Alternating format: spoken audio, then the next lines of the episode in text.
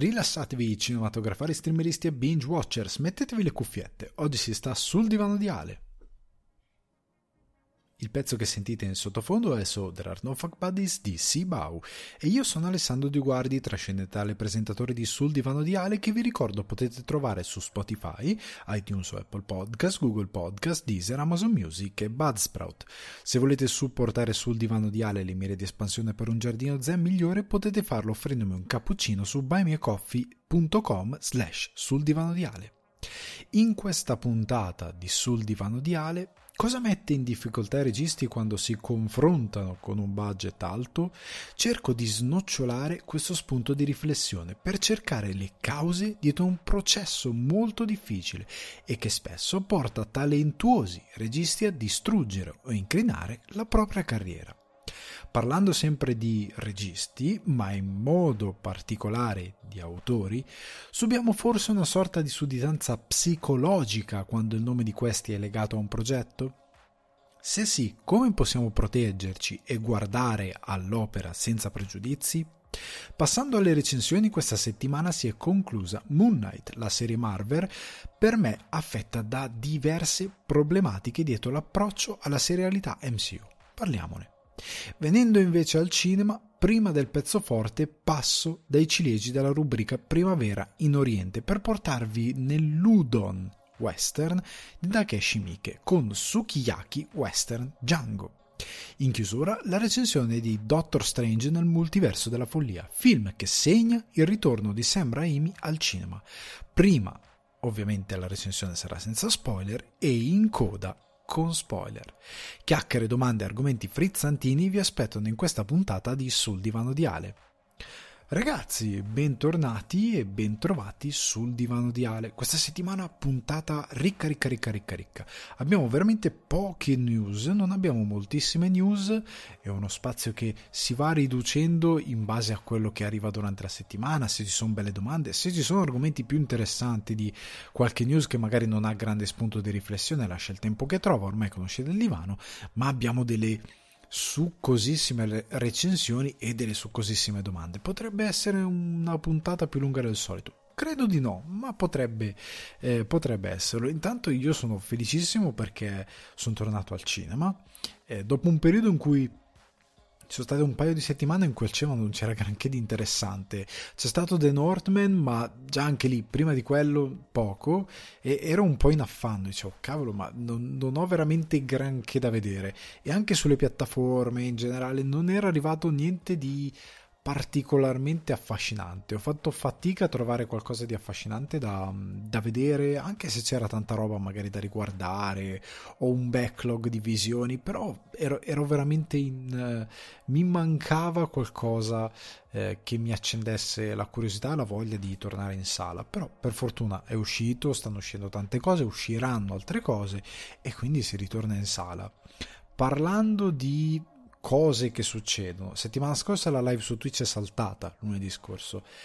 Questa settimana, quindi se mi state ascoltando questa sera alle 21.30 o eh, se, mi ave- se, mi state ascoltando dopo lunedì, la live di questo lunedì, eh, sto decidendo di eh, farla comunque ma sarà molto molto breve ragazzi veramente. Farò una livettina di un'ora una cosa così sarà super breve perché ho una settimana veramente piena di impegni. Martedì quindi martedì 10 sarò ospite del canale Twitch Frames Cinema.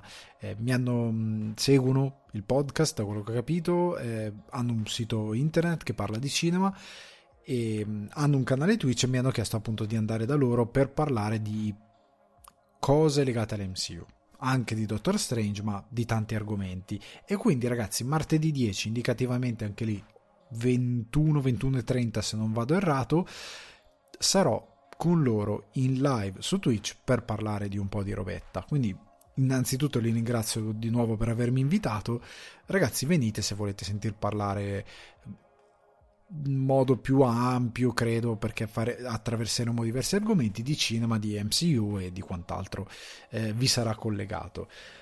Contestualmente avrò anche la registrazione del podcast di Cinefax. Giovedì sarò in live per il canale Cinefax per parlare di Doctor Strange perché è un po' l'argomento della settimana per me sarà una settimana abbastanza monotematica ma questo è il mestiere e così lo si fa e mm, sono veramente contento. Tra l'altro abbiamo fatto la live in studio con i ragazzi eh, di Cinefax perché fina- finalmente abbiamo uno studio per registrare. Ho conosciuto Frect che anche, o Frect che comunque a quanto pare in molti gli avete mh, mm, segnalato il mio nome o comunque il podcast avete detto fa- fate due chiacchiere e incredibilmente ci siamo trovati tantissimo. Siamo due, due anime sorelle che o due anime fratelle eh, che si, sono, si trovavano benissimo e a quanto pare eh, ci siamo veramente trovati. Ho, ho, trovato un amore che è Frect.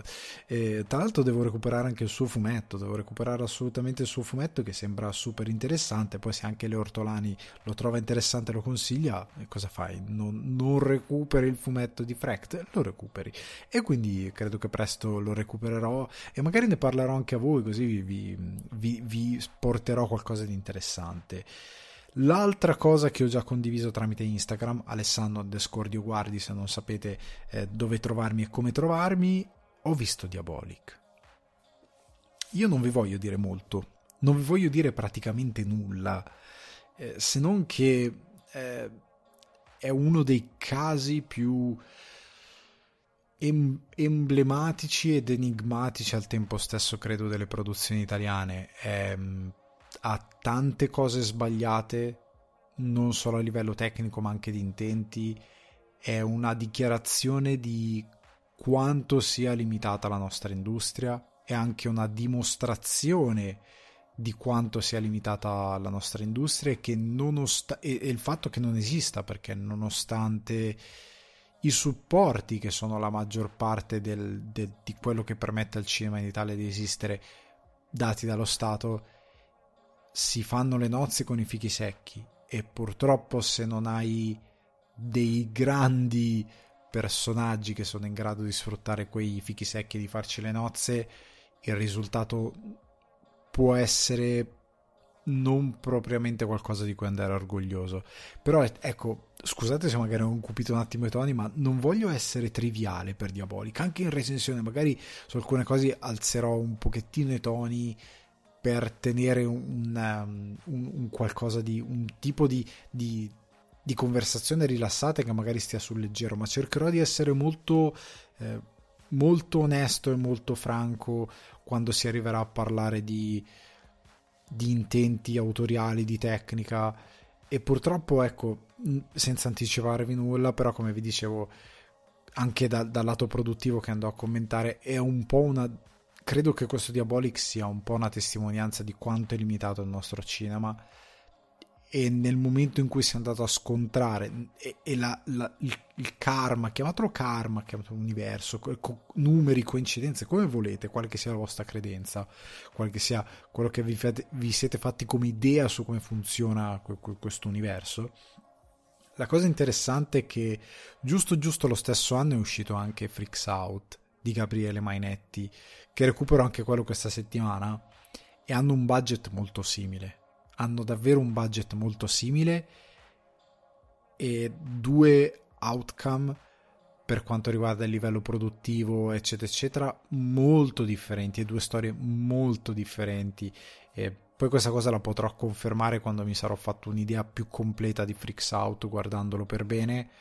Però ecco, è incredibile come se non ci fosse stato Freaks Out qualcuno avrebbe potuto sollevare un'obiezione, ma io credo che la presenza di Freaks Out tolga qualsiasi obiezione, perché una gran parte del mio discorso sulla produzione, sulla riuscita o la non riuscita di Diabolic verterà sul fatto che quel budget è quello che è, ma molti altri con quel budget ci hanno fatto i capolavori o ci hanno fatto comunque dei film di alto livello.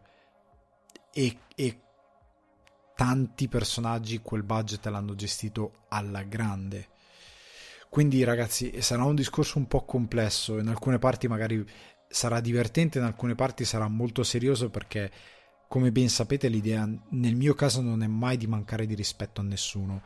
E soprattutto ecco io tendo sempre per ragionare sulle cose. Non sono cioè se io fossi un comico su un palco che magari tratta l'argomento in modo molto leggero o fosse all'interno di un contenitore che è incredibilmente leggero, magari Diabolic lo tenderei magari a prendere anche un po' in giro per alcune cose, in, alzando molto i toni e inasprendo molto i toni, ma siccome non è quello che io cerco di fare, ma cerco di fare una critica che comunichi onestamente con chi mi ascolta e cerchi anche di spiegare quelle che sono determinate posizioni di idee in modo quadrato, comprensibile e che dia al ragionamento una sua lucidità, è ovvio che dovrò affrontare l'argomento nel modo più eh, cu- completo possibile e nel modo più razionale possibile.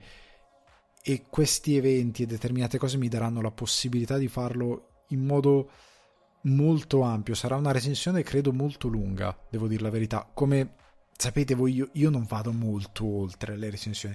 Cioè, quando una recensione dura veramente tanto, dura una mezz'oretta se proprio dura tanto, ma perché magari attacco altri argomenti o magari perché entro in dettagliate spiegazioni di eh, determinate tesi che io porto avanti o magari attacco degli argomenti che esulano dalla recensione ma che servono a dare una mia idea su quella produzione.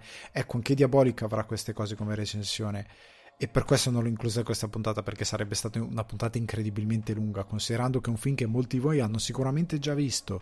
E quindi sarebbe inutile far durare questa puntata di più togliere spazio a qualcosa come Doctor Strange eccetera eccetera per parlare di un film che è del 2021 dell'anno scorso e quindi non ha senso. Nella prossima puntata dove potrò fare anche un discorso più ampio che sarà parte della puntata dei Davide eccetera eccetera ci sarà occasione di approfondire il discorso. In questo contesto di oggi no, però ecco, sarà una puntata un che avrà una recensione molto lunga e chi la vedrà magari online vedrà una recensione molto lunga perché tenderò ad argomentare molto quello che ho da dire e tenderò a dare delle idee molto chiare su quello che ho da dire ripeto, non c'è nessun intento eh, malevolo né verso il film né verso chi l'ha prodotto né verso eh, chi lo ha diretto, anche perché come dicevo settimana scorsa per la svolta, o settimana anche no, settimana scorsa sì per la svolta, il punto non è cioè verso delle produzioni di questo tipo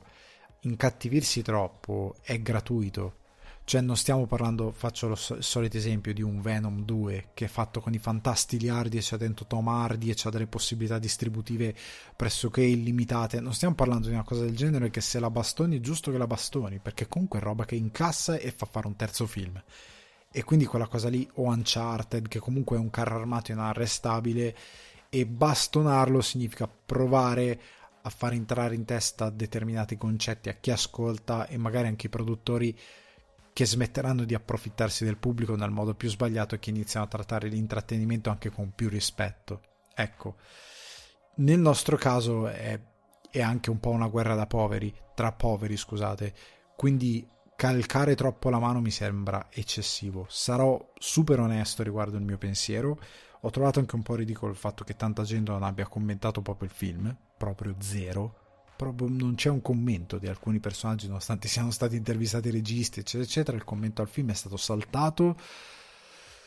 Però ecco, non voglio dilungarmi eh, ulteriormente perché ho già dedicato diverso spazio quello, all'anticipazione di quello che sarà Diabolic settimana prossima. Però eh, sappiate che questo è quanto. Sarà una riflessione molto completa, molto lunga, molto estesa e ci tengo che sia quanto più lucida possibile nonostante io non è che io ho un gobbo io non sono come uno in televisione che ha un gobbo elettronico con un discorso che mi sono scritto e mi sono provato che va io ho una scaletta con delle note e vado molto a braccio e vado molto a pensiero, quindi cerco di essere quanto più lucido possibile in questa formula.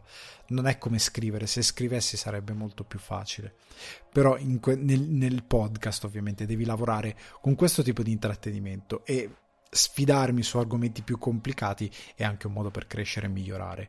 Comunque, chiudiamo la sezione Diabolic e andiamo avanti. Iniziamo con eh, qualche newsettina piccolina. Allora, cosa è successo? Dave Chappelle eh, o Chappelle attaccato sul palco dell'Hollywood Bowl durante il um, comedy festival Netflix is a Joke un tizio è salito sul palco, lo ha placcato, successivamente è stato fermato, a quanto pare è stato anche arrestato e aveva una sorta di pistola giocattolo che era un coltello, quindi aveva anche un'arma con sé. eh, la cosa è finita abbastanza tra le risate, Chappelle si è alzato, Chris Rock è entrato e ha detto ah ma era, chi era quel tipo? Era Will Smith perché era anche nero, il tipo che ha assaltato Chappelle se non ricordo male e si è scherzato molto, si è riso molto, c'era Jamie Foxx in sala che a quanto pare è stato uno di quelli che è intervenuto eh, o era dietro il palco e comunque uno di quelli che è intervenuto e Chappelle rialzandosi ha detto oh dovete stare tranquilli, ogni volta che succede qualcosa c'è Jimmy Fox che come uno sceriffo col cappello viene ad aiutare e salvare la situazione. Comunque la cosa si è risolta abbastanza leggermente, con, con, con, eh, con un sorriso, si è risolta così. Eh, sta di fatto che come si aveva paura il fatto che qualcuno potesse prendere l'esempio sbagliato e iniziare a attaccare i comici sul palco è diventato realtà e diventerà realtà chissà in quanti altri posti. Però è una cosa ridicola. È una cosa davvero ridicola. Cioè, questo tipo che ha fatto questa cosa è un idiota. Scus- non, non, uso mezzi termini. È un idiota chiunque faccia questa cosa. Lo è stato Will Smith, lo sarà chiunque altro lo emulerà. Eh, lo sarà chiunque altro si permetterà di salire su un palco e mettere le mani addosso a un performer mentre sta facendo un pezzo comico. Tra l'altro, tu se hai pagato un biglietto per vederlo, se tu poi arrivi a quel, a quel gesto perché sei lì? Cioè significa che prima di tutto tu hai un problema nel capire cosa sia la comicità. Secondo poi hai comprato un biglietto per assistere a uno spettacolo comico qualcosa ti ha offeso e hai fatto quella cosa o comunque sei arrivato al punto di comprare un biglietto giusto per fare quella cosa. In ogni caso hai dei grossi problemi, ma proprio dei grossi problemi perché non ci si può comportare in questa maniera, hai qualcosa che psicologicamente è abbastanza rotto. Ma al di là di questo, che sia per mania di protagonismo, che sia per eh, una qualsiasi forma di eccentricità, che sia per mh, follia totale, è una cosa molto grave. È una cosa che per fortuna si è risolta bene, ma non dovrebbe accadere proprio. Eh, non stiamo parlando di un incidente isolato, stiamo parlando palesemente di qualcuno che ha capito che poteva fare questa cosa e ha, e ha preso la palla al balzo per farla ed è una cosa super ridicola e ora io spero che non ci saranno magari anche altre star con un temperamento particolare che emuleranno determinati gesti. Spero veramente di no. Però ecco piccola notizia di colore si conclude abbastanza così. Ehm, sempre parlando di Netflix che è protagonista di qualsiasi notizia venendo però in Italia eh, Netflix un po' eh, è come la Georgia, è always on my mind. Comunque, eh, secondo questa notizia che è venuta fuori in questi giorni, Netflix in Italia ha aperto una nuova sede a Roma in eh, via Boncompagni, se non vado errato, a quanto riporta ANSA, che durante l'apertura ha anche dedicato una serie di annunci, eh, anche ecco, ha aperto un panel per una serie di annunci. E più eclatante per quanto mi riguarda è stato il ritorno di Zero Calcare, che dopo il successo di strappare lungo i bordi, che è stato a livello internazionale, torna con una nuova serie che non è il sequel di Strappare lungo i bordi, questo è stato detto chiaramente e da Twitter il comunicato è stato in questo nuovo progetto animato Zero Calcare torna con tutto il suo mondo narrativo, il linguaggio unico dei suoi personaggi inconfondibili in sei episodi da mezz'ora. Quindi sei episodi da mezz'ora nuova serie e non vediamo l'ora, speriamo che sia altrettanto bella o anche più bella di eh, strappare lungo i bordi. Quindi gran cosa. Altra cosa, ci sarà una serie del Gatto Pardo per la regia di Tom Shankland. Ci sarà un primo reality perché su Netflix è pieno di reality che magari noi non guardiamo, però ne producono una marea in tutto il mondo, Summer Job. Ci sarà l'Heist Movie, quindi film di rapine eh, Rapiniamo il Duce e il film d'azione Il mio nome è Vendetta con Alessandro Gasman che a quanto pare si è palestrato tantissimo e una docu-serie su Vanna Marchi. Molti di voi non avranno idea di chi è, chi ha la mia età o comunque giù di lì saprà benissimo chi è e si chiederà ma perché? Lasciamo perdere. E infine ci sarà il primo film natalizio di Netflix Italia, questa cosa mi riempie di gioia, che è Odio il Natale con protagonista Pilar Fogliati. Io sono troppo felice quando fanno queste cose. Eh, Netflix sviluppa una marea, una marea di film natalizi, sono tutti orribili. sono quasi tutti, tranne le produzioni tipo quelle mega grandi, eh, come è stato nel caso di mm, Dio mio, non mi sta venendo il titolo. Film d'animazione, comunque avete capito tutti, vi sarà già venuto in mente il, il titolo del film al quale mi riferisco. E a parte operazioni così grandi, difficilmente Netflix. I film di Natale Netflix hanno la qualità di un qualsiasi film TV della vecchia concezione dell'idea di film TV, ok? E ehm, non vedo l'ora che arrivi questo odio il Natale. Oltre al fatto che credo ne esistano 72.000 di film che si intitolano Odio il Natale, cioè ne esistono una marea. E spero sia, spero sia comunque in media quasi salta film che io dico sono bruttissimi ma io li guardo poi. Io sono uno di quelli che comunque se lo guarda. Se lo guarda e si beve no non entro nella cosa natalizia perché mm, siamo a maggio e quindi lasciamo perdere. Comunque questi sono stati gli annunci. Eh, riguardo tutta questa storia ehm, non c'è, non c'è stato molto questa settimana questa settimana è stata una settimana veramente scevra di news, a parte l'uscita del Dottor Strange che già devo ancora stilare la news che troverete sui social oggi lunedì o che avrete trovato sui social di lunedì ha già incassato 185 milioni nel primo weekend negli Stati Uniti. È già il weekend più remunerativo del 2022 perché The Batman ne aveva incassati 135 quindi ha già spaccato tutto questo film come era prevedibile. In Italia ho controllato ieri ed era oltre 4 milioni e mancava sabato e, mancava, e manca oggi domenica mentre registro, quindi io credo che domani mattina guarderò Cinetel e troverò almeno 5 milioni di incasso nel primo weekend di Doctor Strange in Italia. Credo che questo sia più o meno il numero che avrà quel film indicativamente. Io mi aspettavo una cosa di questo tipo. Su Instagram vi avevo chiesto 2 milioni o supererei 3 milioni. È stata combattuta, in molti avete votato per i 2 milioni, se non ricordo male. Siete stati poco lungimiranti. Questo film era chiaro per quanto mi riguarda. Vabbè, che io tengo sempre sott'occhio i numeri, quindi è chiaro che per me sembra più scontato. Però eh, per me era appunto palese che avrebbe devastato ehm, il box office in, in una maniera irreparabile, veramente co- come, come, il Napalm avrebbe fatto questo, ehm, questo Doctor Strange per quanto riguarda il, um, il box office. Ma veniamo, jumpo, jumpo, povero detto così, jumpo, usando queste espressioni di terribili, quindi salto, salto direttamente alle domandone. Eh, questa settimana mi avete posto due belle domande.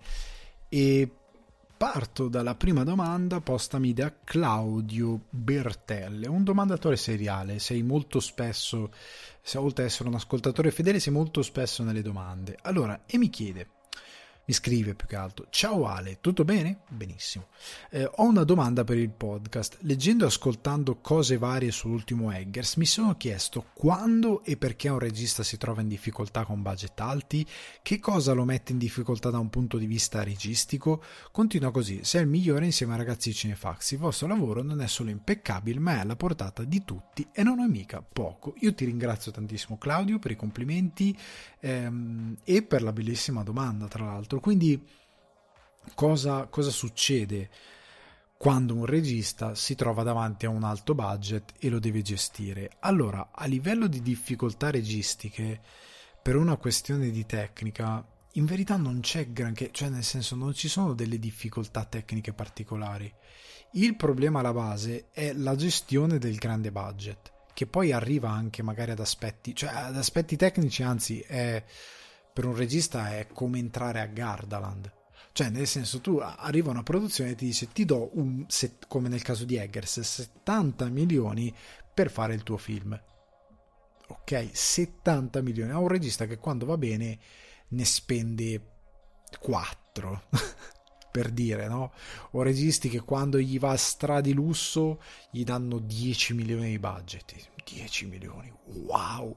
Improvvisamente te ne danno 70 o 50 o 100 o 200 come nei casi dei blockbuster quelli veramente impegnativi.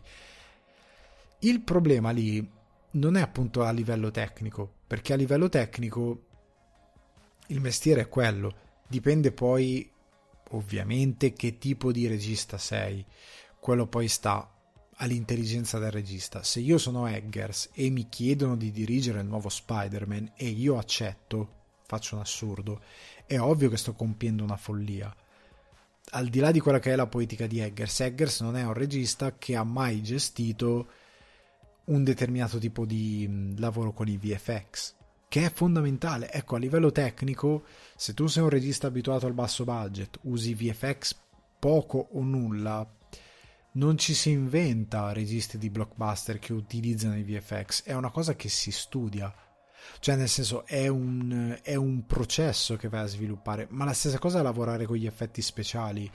Nel senso, Michael Bay, ora triggererò un po' di persone, Michael Bay è un pessimo regista, ok? Per X motivi non entriamo nella questione, ma sa lavorare con gli effetti speciali e con gli effetti visivi li sa lavorare, li sa sfruttare bene. James Gunn sa lavorare con gli effetti speciali e con gli effetti visivi. Ma perché? Perché nel corso della loro carriera, per come hanno sviluppato un certo tipo di approccio al genere, eccetera, eccetera, li hanno cercati e quindi hanno sviluppato esperienza in lavorare con certe cose. Eh, lavorare con i VFX, ad esempio, è una cosa che devi saper fare se non li sai gestire, il tuo film ne potrà. Guardate Scorsese, The Irishman è un bellissimo film, ma perché tutti hanno criticato il ringiovanimento? Perché Scorsese, che non è a suo agio con determinati VFX, voleva evitare di lavorare con gli attori che avessero dei tracker sulla faccia, poi da rimuovere in post, perché appunto veniva ringiovaniti, hanno dovuto studiare un sistema che fosse comodo a lui, che... e il risultato finale è stato quello che è stato. Non orribile, ma mediocre e con diversi problemi che davano quel senso di Uncanny Valley. Quindi, per certi versi, Scorsese in quel caso ha fallito a lavorare con una determinata tecnologia di VFX. In passato, tipo con, con Hugo Cabret, non era stato così, ma in questo caso sì. Quindi, tornando all'esempio assurdo, Eggers che va a dirigere Spider-Man, a livello tecnico in quel caso la difficoltà potrebbe essere quella di un regista che non è a suo agio con determinati effetti e prende improvvisamente se ne prende molto carico, che è esattamente il caso di John Watts nell'approcciarsi a Spider-Man. Lui è passato da film a basso budget molto piccoli e molto ehm, quadrati, molto contenuti, improvvisamente a fare Spider-Man e i VFX non sono granché, le scene non sono granché, anche a livello di azione non è secondo me a suo agio con la rappresentazione degli eroi a schermo e fallisce in molte cose. Perché non è un, secondo me portato per fare quel tipo di cinema? Perché se fosse stato per lui non lo avrebbe magari anche cercato. Gli è capitato, te l'hanno proposto, eri un nome interessante, hai accettato, ti ha sicuramente garantito una rendita a vita. Però ecco, non è stata la manovra, per fortuna è andata bene, ma era molto difficile fallire. È stata una manovra fortunata, ma in altri casi può andare molto male. Però ritorniamo nei ranghi. A livello tecnico non c'è granché che può andare male se non queste cose che però fanno parte dell'intelligenza del regista. Il problema vero nel lavorare con l'alto budget è che, che tu sia un buon regista, che tu sia un genio, che tu sia un autore, che tu sia un regista mediocre, il problema nel lavorare con l'alto budget è prima di tutto che lo studio sta dando una marea di soldi, che non è solo il budget di produzione, quindi mettiamo in questo caso i 70 milioni di The Northman, o possiamo prendere i 200 di un blockbuster XYZ, ok? La produzione poi investe a volte altri 100 milioni, parlando di un grosso blockbuster, o qualcosa di più, per promuoverlo che vuol dire mandare gli attori a fare interviste in tutto il mondo, eh, campagne virali, campagne pubblicitarie, pagare spazi pubblicitari. Cioè, No Way Home non è costato solo quel budget di produzione mastodontico, ci dovete mettere tutta la pubblicità. E la pubblicità vuol dire pagare su YouTube gli spazi per affittare, cioè per affittare, per pagare la possibilità che ogni volta che avviavate un maledettissimo video YouTube, per me l'esperienza è stata questa, ogni singola volta c'era il trailer tutto intero di due minuti e passa di Spider-Man No Way Home. Porca miseria, quella cosa lì può sembrare per una mega produzione magari non è un costo eccessivo, però comunque è un costo grande. I poster in tutto il mondo, eh, trovate promozionali in ogni parte del mondo, mandare Tom Holland e chi che sia in giro per gli Stati Uniti ma anche per l'Europa Inghilterra, farlo andare a incontrare squadre di calcio, di Premier League, farlo andare in Italia a incontrare i personaggi. è stato un investimento enorme e fa parte della produzione. La produzione ti sta dicendo io ti sto dando 200 e più milioni. Quei soldi devono rientrare tutti e devono generare profitto. E il profitto non può essere solo quei 200 milioni e qualcosina in più. Deve essere almeno il doppio di quello che hanno speso. Almeno, almeno, almeno se va malino. Deve essere un, un film come No Way Home, dobbiamo andare verso appunto il miliardo di dollari. È quello per dire ok, è andato bene. Quello è il target, quello è il goal. Per altri film come tipo The Northman, io credo che una produzione per rientrare da The Northman e, e dire ok è andato molto bene deve raddoppiare cioè The Northman deve andare a 140 milioni 200 milioni. In quel caso se il produttore si vede tornare 200 milioni di incassi dice bene perfetto capolavoro. È andato benissimo io e te lavoreremo insieme in eterno. Questa meccanica cosa porta? Che il produttore che ti sta dando i soldi vuole mettere anche bocca e magari ti dice senti io ti sto dando questa grossa possibilità però il final cut lo decidiamo noi. Noi che abbiamo questa cosa è super arrogante eh, perché tante volte i produttori non hanno idea come, sti- come continuiamo a vedere da anni di cosa stanno facendo. Tranne pochi casi eccezionali che comunque a volte sbagliano. Ma Molti produttori hanno l'arroganza, dicevo cosa arrogantissima, scusate se mi ripeto, di dire il Final Cut lo facciamo noi perché noi sappiamo cosa vuole il pubblico e cosa piace in base alle nostre analisi, in base alle, alle scene, ai preview screen, eh, quindi alle le anteprime che fanno col cartoncino con la gente che dice questo mi ha fatto schifo, quello che mi ha fatto schifo e poi lo raggiustano in base a queste cose ma non col consiglio del regista, fanno loro come vogliono loro e tante volte è un disastro questa cosa, perché un regista si rende conto di cosa può livellare e cosa meno. Una mano estranea potrebbe fare disastri, potrebbe cambiare il significato proprio del film, e molte volte succede. E possono pretendere di imporre eh, un rating. Vengono da te e ti dicono: Ah, vuoi fare The Northman? Ok, io ti do 70 milioni, però non voglio violenza esplicita. Però voglio sangue nero eh, ah, vuoi fare una scena di stupro? No, non la fai, non la puoi fare. Ah, vuoi fargli dire parolacce? No, non lo puoi fare. Cioè, sto facendo degli esempi, non sto parlando nello specifico di un caso, però queste cose le possono fare e sostanzialmente vanno a mettere insieme tutta una serie di meccaniche, di compromessi che a volte possono anche uccidere l'idea autoriale. Cioè, di esempi ne abbiamo avuti tanti, potrei... quello più famoso è il Dune di Lynch niente Final Cut, distrutto in, in sala montaggio. Eh, Lynch recentemente ha detto, ha considerato il suo apporto al film patetico perché lui si è lasciato andare nel momento in cui ha capito cosa poteva fare e cosa non poteva fare, ha un po' buttato la cosa in cacciare, quindi non ha messo tutto il suo impegno nel progetto perché ha capito che De Laurentiis non gli avrebbe mai lasciato fare determinate cose che lui voleva fare e quindi ha detto ok, faccio questa roba che vuoi, non me ne importa niente però l'ha definito patetico perché doveva magari lottare un po' di più, però tanti registi lo fanno.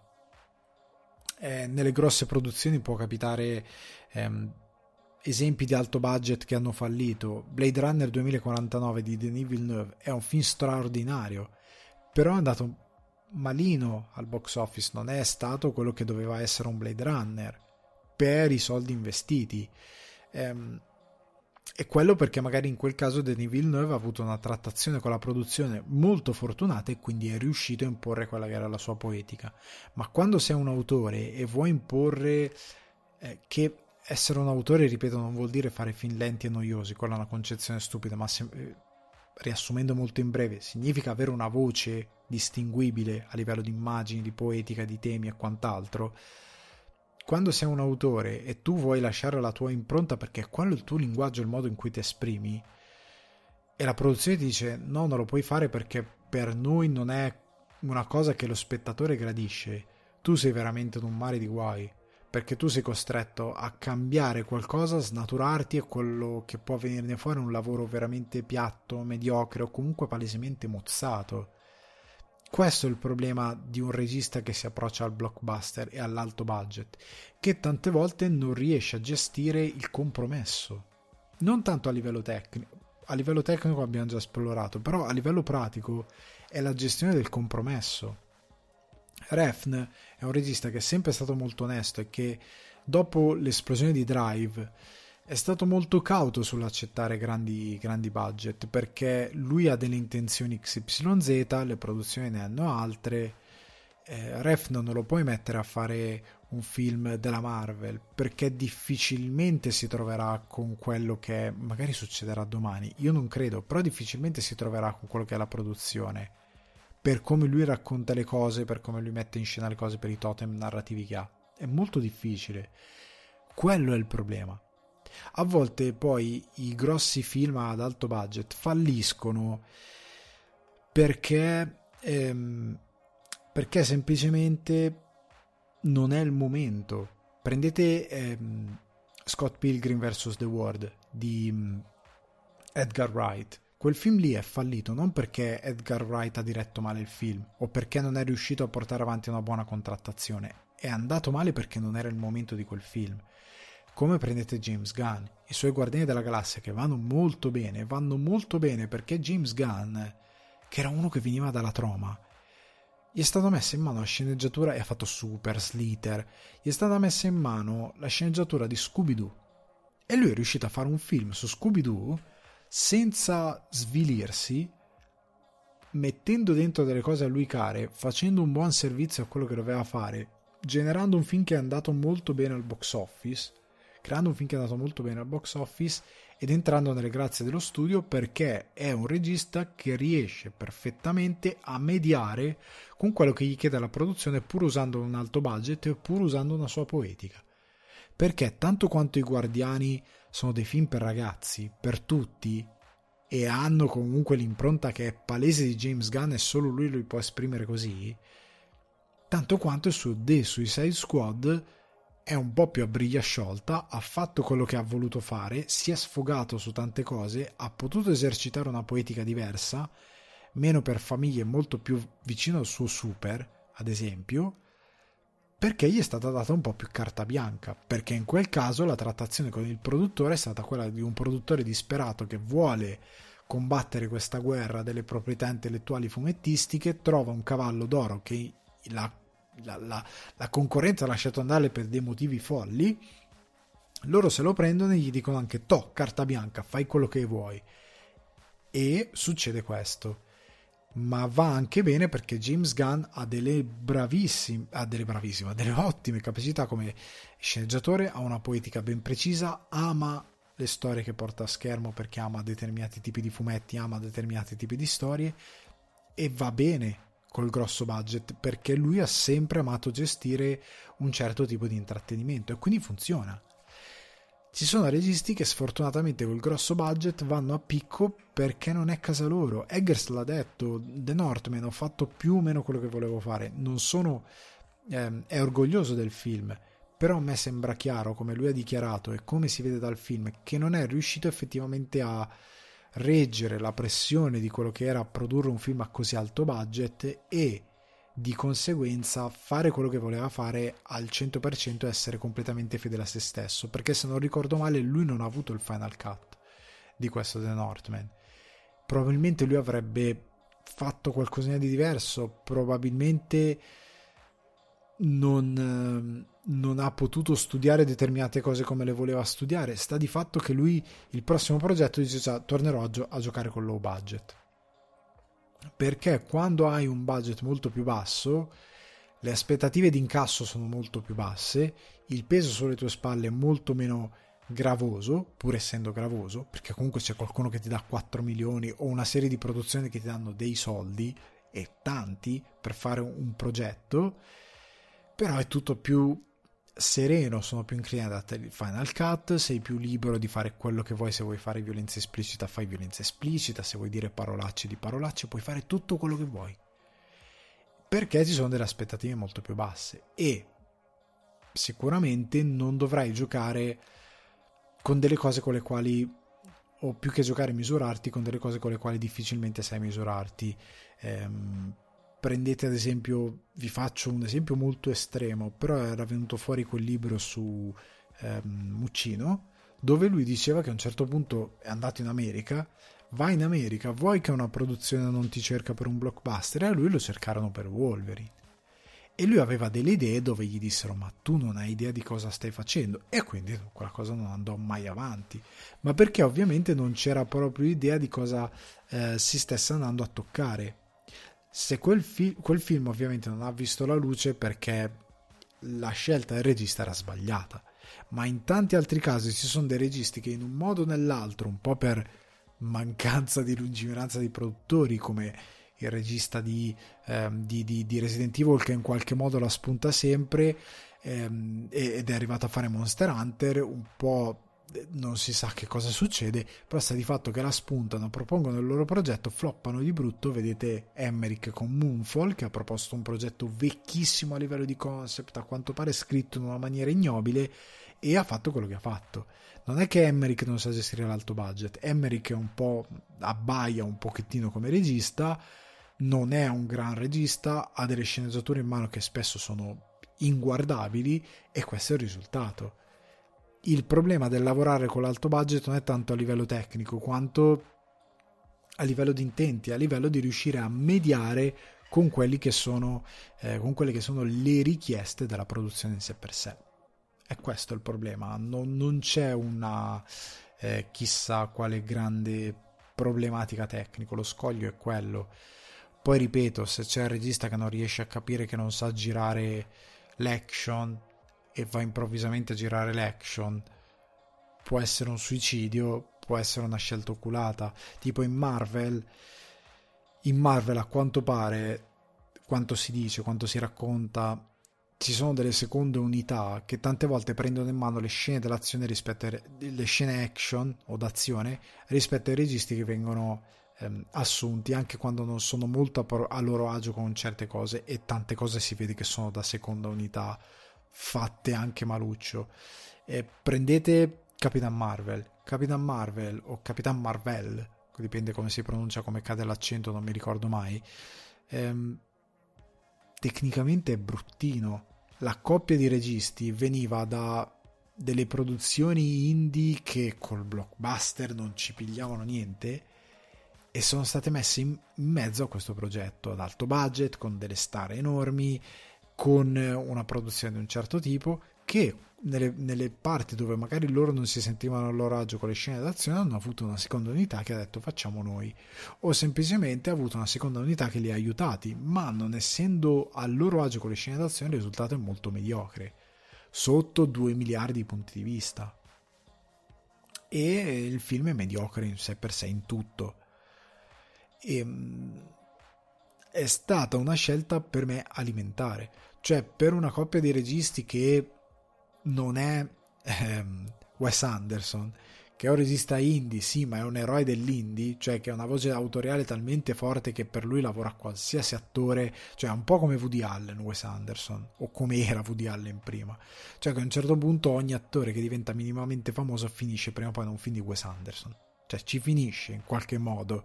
Sta, sta diventando così lui, perché ha sempre questi cast ricchissimi e, e folli. Magari fa una comparsa dei 5 minuti, ma ci finisci. E lui è un'eccezione, come se ne sono molte altre. Tuttavia, ci sono un sacco di ehm, personaggi indie, appunto, che non fanno parte dell'eccezione, che non fanno una vita da registi hollywoodiani e che se ti arriva Marvel o se ti arriva la possibilità di fare un film per la Marvel perché magari il tuo India Sundance è andato bene o ha ricevuto delle e qualche produttore ti ha messo l'occhio addosso e ha detto prendi prova a chiamare quelli lì o il tuo agente è molto bravo e dice chiama i miei registi perché sono molto bravi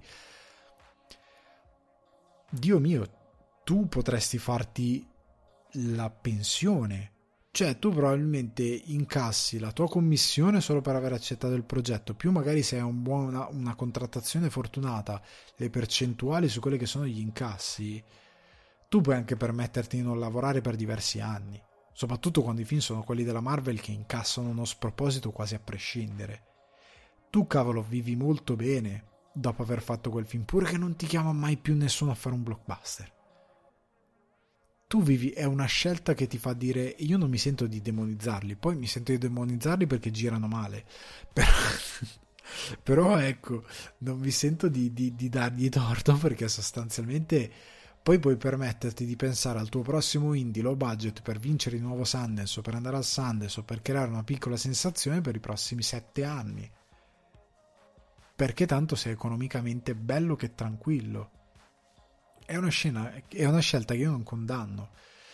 Però ecco, il problema è che tante volte devi scontrare, devi accollarti, come si suol dire, il fatto di scendere a una marea di compromessi e di avere un, mano che, un film che sostanzialmente non è tuo, cioè relativamente tuo. Sei un po' un, un burattino che fa una commissione e la fa com'è. Poi è ovvio ci sono tutte le varie eccezioni, tipo grossi registi che prendono in mano film su commissione e hanno un potere contrattuale un po' più grande perché sono quello che sono, come nel caso di Villeneuve prima, di Edgar Wright o di molti altri registi che hanno un nome talmente grande da poter andare da una produzione e dire no, no, sentite, faccio così, altrimenti niente. E il famoso Mainetti, non so quanto sia famoso questo aneddoto, ma Gabriele Mainetti eh, raccontava che lui fu contattato per Venom o Venom 2, adesso non mi ricordo, e lui disse ma io lo farei così la produzione dice no ma così è troppo cioè per, per loro era troppo violento eccessivo era troppo era troppo Venom e gli, hanno, e gli hanno detto no ma noi vorremmo e lui va bene non, non mi interessa cioè non me ne frega niente se devo fare una cosa non me ne frega niente. Lui ha potuto evidentemente permettersi di fare questo ragionamento tanti altri registi non possono e non lo fanno però tipo ehm, c'è una dimostrazione di gestire un budget e un sangue freddo nel gestirlo che è diverso, ma è puramente di mediazione, non tanto tecnico. Credo di aver risposto abbastanza a, a questa bellissima domanda e spero di essere stato chiaro. Veniamo alla prossima, che è altrettanto figa ed è di Fabrizio, e che è Ability Blasta, che saluto tantissimo. Domanda riguardante Doctor Strange, ma potrebbe aprire un discorso più ampio. Con la, regima, con la regia, scusate, i Raimi sono usciti pareri abbastanza polarizzanti come al solito, tra chi vede la mano dell'autore in maniera concreta e genuina, quindi considerandolo di fatto autoriale e un passo avanti per la saga, contro chi invece afferma che in parte sia stato uno scimmiottamento di se stesso, che i marchi di fabbrica presenti sono solamente fanservice, ma di autoriale rimane ben poco in un progetto come quello Marvel, in cui la libertà data registro è obbligatoriamente limitata. Questo è molto opinabile cioè è vero ma è opinabile. Da qui il dilemma, prima di tutto che impressione ti ha dato a te, che presumo dirai nella recensione, ma soprattutto come è possibile farsi influenzare il meno possibile? Sapere che alla regia c'è un determinato nome crea delle aspettative anche solo per fama conclamata, una sorta di sudditanza che può suggestionare il giudizio? Che mezzi abbiamo per evitare tali ba- bias? Allora, domanda fichissima eh, Fabrizio, domanda molto molto molto bella. Vanno nella parte 1, ovviamente di Strange ne parlerò dopo, nella parte recensione, però ti, do, ti rispondo nel merito di quello che posso rispondere in questo momento. Contro, eh, la parte dove dici contro chi invece afferma che in parte sia stato uno scimmiottamento di se stesso, che i marchi di fabbrica presenti sono solamente fanservice, ma di autoriale rimane ben poco in un progetto come quello Marvel, in cui la libertà data al regista è obbligatoriamente limitata. Allora, il linguaggio di un regista non può assolutamente essere fanservice. Cioè, nel senso che chi utilizza la parola fanservice in questo contesto non ha idea di cosa sia fanservice. Allora, il linguaggio di un regista ehm, è letteralmente un linguaggio. Cioè, nel senso, esiste il linguaggio cinematografico. Scusate che continuo a dire questa parola, però è, purtroppo sono costretto. Esiste il linguaggio cinematografico, che è una serie di regole, stilemi, eccetera, eccetera, che ti permettono di raccontare una storia per immagini. All'interno di questo linguaggio esistono delle grosse eccezioni, che come in letteratura, come nel fumetto, come in altri, in altri mezzi, vengono aperte nel momento in cui c'è una persona che nel prendere quel linguaggio porta degli stilemi che sono propri, delle forme di, nel caso della letteratura scrittura, nel cinema nel caso di, del, del, raccon- nel, cinema, nel caso del cinema si parla di raccon- eccezioni di racconto per immagini, che creano il linguaggio di quell'autore rispetto a quel mezzo. La lingua italiana non cambia tra Umberto Eco e un altro, ma Umberto Eco rispetto a un altro ha un proprio stilema eh, autoriale, una propria voce autoriale che quando tu leggi Umberto Eco è palesemente Umberto Eco. Sto facendo un esempio. O Buzzati, leggi Buzzati è palesemente Buzzati. Ok? La stessa cosa vale per il cinema. Guardi un film di Raimi, è palesemente Raimi. Guardi un film di Wes Anderson, è palesemente Wes Anderson. Guardi un film di David Lynch, è palesemente Lynch. Stessa cosa vale per Cronenberg ehm, si potrebbe dire anche di Carpenter, si potrebbe dire moltissimi registi che hanno il loro stile narrativo che è la loro lingua, è proprio il loro modo di parlare. Come per uno scrittore, quello è il suo modo di scrivere. Non può essere fanservice. Fanservice di cosa? A se stesso. Cioè, quello è. Cioè, sarebbe come andare da un italiano, sentirlo parlare di ah, stai compiacendo il tuo paese, parli italiano. No, è, è la mia lingua. o nello specifico vai da uno che parla ehm, dialetto romano, napoletano, eccetera, eccetera, dice ah, stai compiacendo il tuo campanilismo. No, mi esprimo così il 90% del tempo perché non mi è richiesto fare altrimenti e parlo così, è il mio modo di parlare è il mio modo di esprimermi, è il mio modo di gesticolare, non può essere fanservice. Raimi, se gli chiedi di fare un film in modo diverso, probabilmente lo vai a snaturare. Ci sono dei film dove va a ammorbidire dei suoi tratti autoriali, come David Lynch, ad esempio, in una storia vera, eh, come ehm, oddio, Scorsese in certi film dove magari deve di Scorsese è uno un po' meno riconoscibile così tanto d'impatto, però ci sono dei personaggi che magari in base alla storia ammorbidiscono i propri tic, le proprie, ehm, i propri modi di, di, mettere in scena, i propri modi di inquadrare, di, di, concepire la fotografia, o ad esempio Tarantino, il suo modo di si evolvono, cambiano stilemi o li aggiornano, però sono palesemente quelli. Non, non è fanservice, è la sua lingua. Gliela puoi smorzare perché magari la storia richiede un tono diverso, ma ci noterai sempre qualcosa che è tipico di quel regista. Sempre. Tranne eccezioni molto rare. Ma ci troverai sempre qualcosa. Non può essere fanservice. Venendo alla seconda ehm, domanda, oltre al fatto che non esiste questa cosa dello scimmiottamento di se stesso, sempre perché è proprio il suo linguaggio, ma venendo alla seconda parte della domanda, prima di tutto che impressione ti ha dato a te, che presumo direi nella recensione, sì, dirò nella recensione, e poi dici, ma soprattutto come è possibile farsi influenzare il meno possibile. Ehm, veniamo a questo punto, perché poi eh, dici... Eh, ecco, ci tengo a dire che rimando al momento della recensione eh, il fatto di quante idee visive che Raimi tramite la sua poetica, ma che non sono la solita poetica, ha inserito in questo film e che lo rendono molto particolare.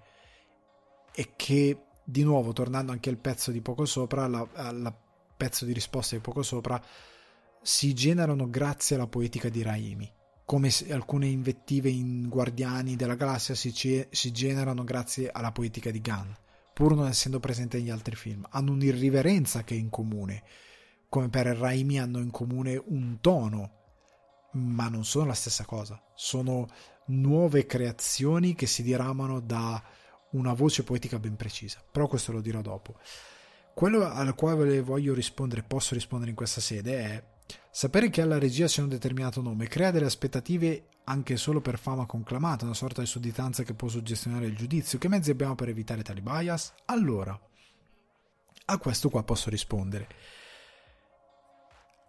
Come per tutte le cose, sta alla nostra intelligenza ehm, decodificare certe voci all'interno di un mezzo e capire eh, se l'autore è onesto con se stesso e con noi spettatori e come dire se c'è un percorso autoriale e se allo stesso modo c'è una sorta di, di, di autocelebrazione senza senso o se il regista effettivamente sta per, sta, intraprendendo un percorso da applicare alla storia, ma soprattutto siamo noi che dobbiamo pensare in modo attivo quando fruiamo di qualcosa e non agire di riflesso, che è una cosa invece che a, tende a fare chiunque, a volte magari appunto come riflesso, quando soprattutto si è fan di qualcosa o quando si ama qualcosa o un autore o eccetera eccetera o un linguaggio e via discorrendo.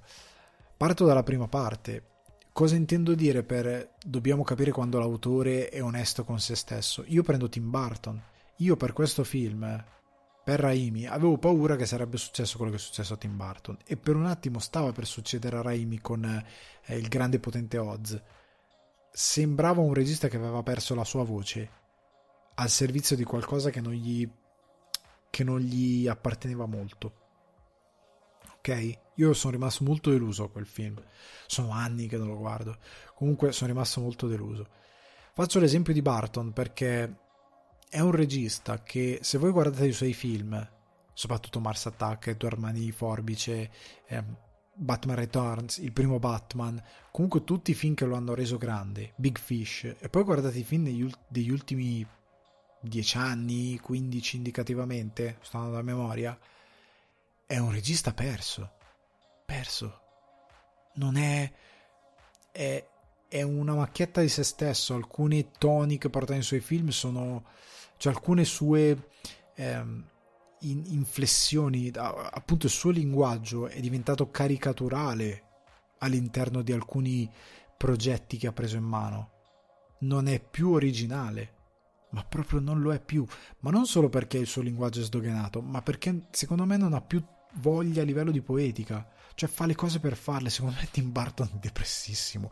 Oppure è arrivato in, vi- in un momento della sua vita in cui non gliene frega più niente. Cioè per anni ha combattuto, ha fatto cose meravigliose come il mistero di Sleepy Hollow, eccetera, eccetera, Edward Mani Forbice, già citati Beetlejuice, ha fatto delle opere incredibili, portando il suo modo di raccontare, con la voglia di raccontare, e a un certo punto io magari ho mollato, e tu non me ne frega più niente, faccio quello che faccio. Ed è diventato una macchietta, perché Dumbo è abbastanza tragico come film, è abbastanza vuoto, è poco interessante anche visivamente.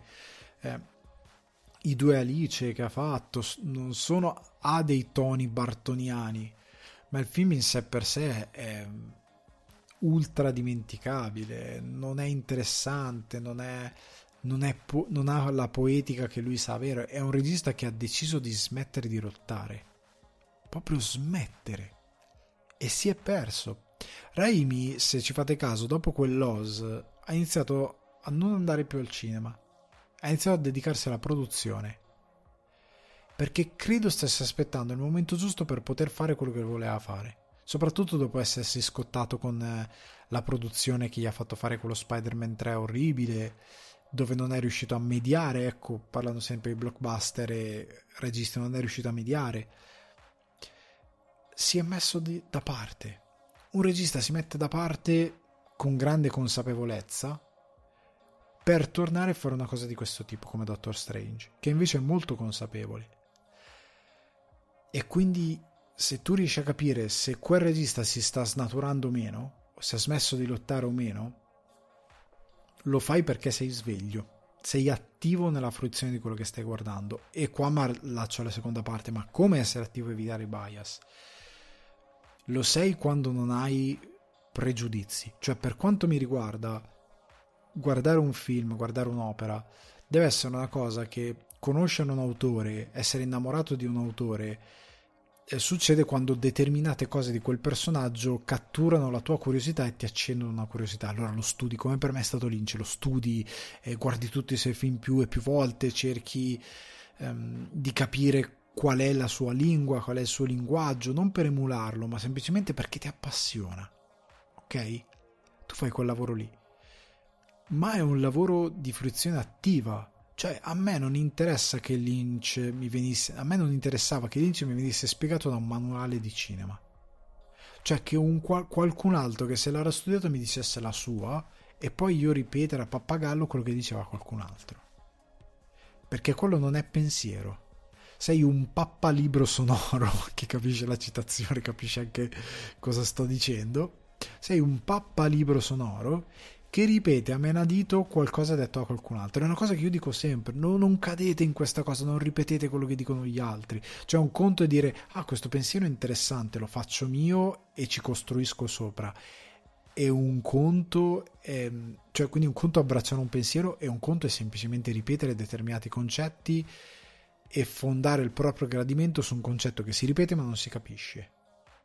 Questo io dico. E purtroppo, purtroppo,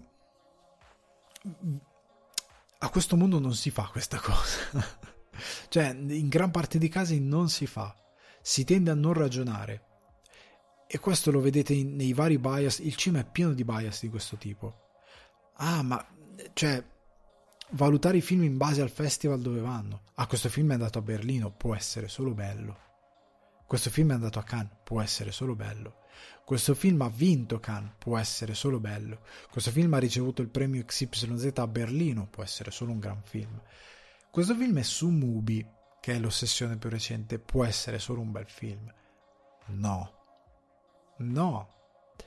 È la cioè la nostra capacità nel momento in cui guardiamo un'opera de- deve essere quella di guardare all'opera magari guardi un film di un autore che ti piace però devi anche guardare uno se l'autore si sta rispettando e sta facendo quel film credendo in quello che sta facendo e quindi approfondendo il proprio linguaggio per lavorare a qualcosa che rispetta, per il quale ha passione e nel quale crede. E quindi capire se sta rispettando anche te o se si sta lasciando andare. E due fare un'analisi su quello che hai guardato. Ma non per perché la gente non ha non ha le barriere non per dire ah ok adesso lo odio perché ha fatto una cosa che non mi piace più, adesso lo odio. No. Può essere semplicemente qualcosa che eh, ti lascia abbastanza. lascia il tempo che trova, può lasciarti abbastanza indifferente. Ad esempio, prendo Lynch, mio, uno dei miei registi preferiti. Eh, non trovo tutti i suoi film incredibili. Una storia vera è un bellissimo film. Non è un film che io riguardo particolarmente volentieri è un bellissimo film con dei, dei messaggi stupendi, girato molto bene. Non è un film che gradisco granché. La seconda stagione di Twin Peaks è innegabile, nonostante Lynch sia in una manciata di puntate, eccetera, eccetera.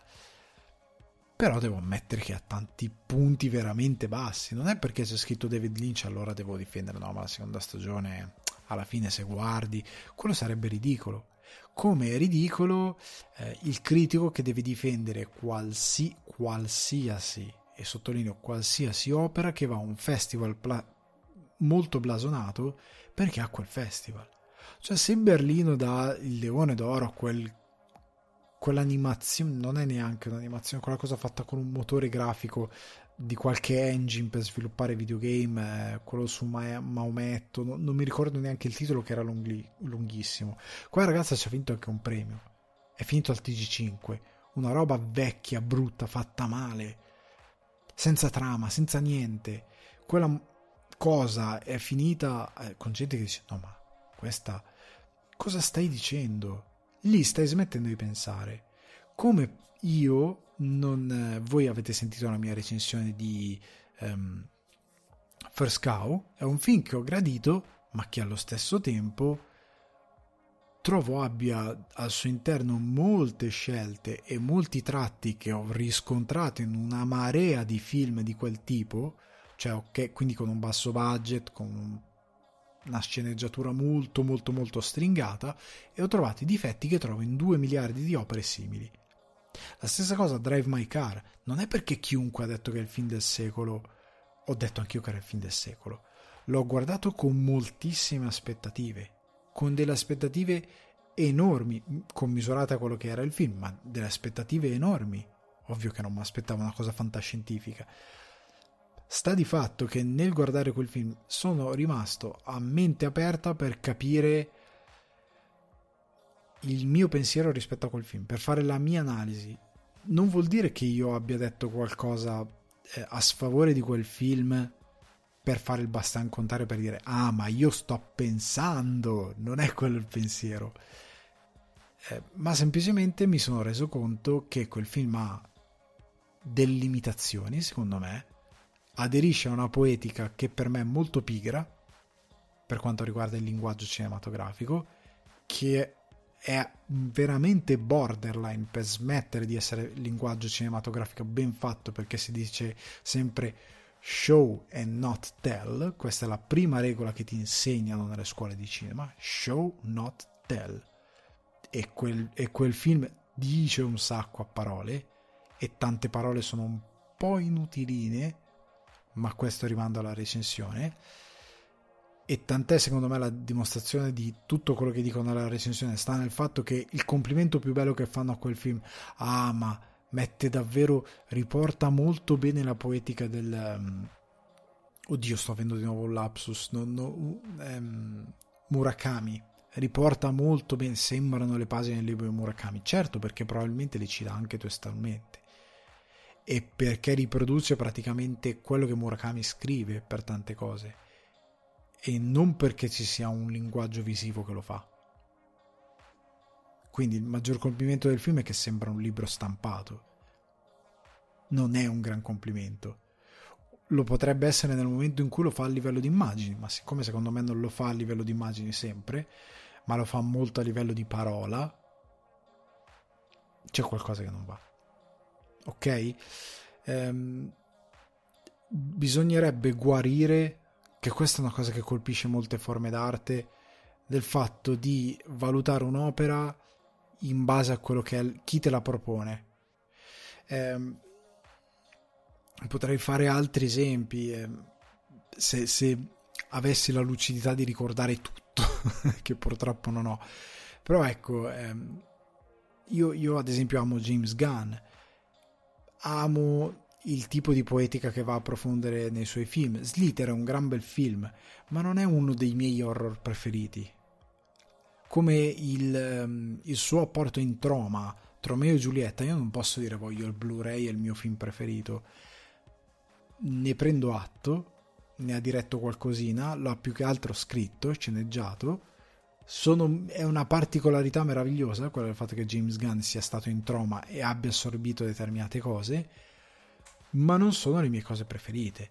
Come dicevo di, di Lynch, sono delle cose che non gradisco in toto della sua poetica, cioè non della sua poetica, della sua filmografia, scusate. Ehm, questo tipo di... Oh, Refn, Refn, ecco, esempio perfetto, ritorna Refn. Refn è un regista che io amo tantissimo. La sua serie mi ha fatto venire voglia di andarlo a cercare e non per fargli dei complimenti. Per me la sua serie è un fallimento, perché in tante cose estremizza la sua poetica al punto tale che diventa anche lì non narrazione per immagini, smette di raccontare una storia, smette di farlo bene soprattutto. Sono stato poco contento io di quel, di quel film, molto molto molto poco contento. E questo è un altro esempio di quando potremmo eh, stoppare determinati bias. Dovremmo rimanere aperti. A me Ray Refn piace un sacco. È bellissima la sua filmografia. Drive, bah, al di là di Drive, che è uno dei più citati, ecco, era quello il pensiero. Eh, però ha fatto dei film incredibili. Dei film veramente incredibili. Stupendi. Un, ha un segno che nell'evolversi a me interessa sempre. Ma Too Old to Die Young per me è una delle serie tv meno impattanti degli ultimi anni e meno interessanti degli ultimi anni, è una delle più tediose degli ultimi anni, nonostante io ami tantissimo ne, ehm, Refn, Solo Dio Perdona, ehm, l'altro ehm, The Neon Demon mi è piaciuto un sacco, delle scene che sono meravigliose e magistrali, per tante cose secondo me ha sbagliato. Bisogna imparare a ragionare cioè io sono un grandissimo fan del non ripetere a pappagallo, quindi a pappalibro sonoro, ma impara il significato delle cose. Capisci le cose. Se capisci le cose, ok. Se il tuo punto di vista è quello di eh, voler, voler um, gradire determinate cose perché sei convinto di avere un determinato impatto culturale, sei convinto di eh, dover aderire a una certa eh, soglia di elite um, o di elitarismo più che altro, se sei convinto che um, gradire sempre comunque un determinato regista X piuttosto che uno Y ti elevi in qualche modo, cioè io sono brutale da questo punto di vista, siamo granelli di sabbia e siamo anche mortali in un universo finito, la nostra opinione, per quanto noi possiamo avere un seguito, come voi che mi ascoltate, quant'altro, la nostra opinione in, e questa è una cosa che per me dovrebbe passare tantissimo, soprattutto in questo presente dove tutti sono convinti di essere famosi protagonisti e se dici scusa non ti conosco si offendono. In un presente di questo tipo bisogna stressare il fatto che non, sei un granello di sabbia. Non, non, conta niente quello dici, soprattutto se dietro non c'è un ragionamento, soprattutto se dietro non c'è un, eh, una meccanica che tu hai capito e sulla quale ragioni. L'idea di ripetere a memoria cose dette da altri, l'idea di giustificare il tutto è eh no, ma è andato a questa cosa che è importantissima e prestigiosissima, allora deve essere per forza bello ah no, è su questa piattaforma che si chiama Mubi che ha solo cinema di un certo tipo, allora è per forza bello ed è per forza meglio di tanto altro cinema che sta su Netflix, che, che schifo. Questi ragionamenti sono alla morte del pensiero. Il ragionamento deve essere basato su... Eh, nell'arte certo per altre, alcune cose sono puramente gradimento, sono eh, l'amore per un certo tipo di poetica. Io, come dico sempre, ci deve essere spazio per quello, ma ci deve essere spazio anche per avere l'intelligenza di dire: guarda, questo film potrebbe non piacerti, è mediocre per tante cose, a me piace un sacco. Nonostante ti dico che è mediocre per tante, per tante cose. E bisogna avere la consapevolezza di questo che, che, che si radichi, che sia molto forte. Però bisogna imparare a ragionare sulle cose. Cioè, questo è il mio pensiero. Come si può scon- come si può sconfiggere questo bias? Dobbiamo imparare a ragionare ed è una cosa che, alla quale io non so che soluzione dare perché va verso ramificazioni molto più ampie che non mi competono e quindi non so veramente come risolverla. Però spero di aver risposto alla, alla domanda che è molto complessa e molto interessante, però io ripeto sempre ragionate cioè, le cose che dico anch'io sono i miei ragionamenti in base a quello che so, in base a cosa studio. E io non so tutto, e non ho letto tutti i libri del mondo, e non ho una conoscenza infinita. Ehm, e veramente faccio fatica a prendere seriamente quelle persone che sono convinte di avere una, una conoscenza infinita, che sono convinte di aver sempre ragione, che sono convinte di essere moralmente sempre dalla parte giusta e che sono convinte gradire una cosa piuttosto che un'altra li metta su un piedistallo più alto. O li metta semplicemente perché tante volte gradiscono determinate cose solo per quel motivo o semplicemente le loro analisi sono palesemente il risultato di ti è piaciuto questo film? Ah, ma questo film è bellissimo perché la regista comunque è andata a Berlino e tu dici ma cosa cioè, devi dirmi co- cosa ti è piaciuto del film? Perché ti è piaciuto? Cioè, che cosa ha tirato fuori di particolare? Che cosa c'è a livello di regia, a livello di, non lo so, uso delle musiche, di sceneggiatura? Eh, che, a che temi aderisce a livello di storytelling? Cosa ti ha colpito? Passami qualcosa, non mi ripetere una pagina di Wikipedia di argomentazioni che sono in verità una bibliografia per sostenere il fatto che per te il film è artisticamente elevato. Quella cosa lì non ha alcun valore non ha alcun valore, è una tua glorificazione, per come la vedo io.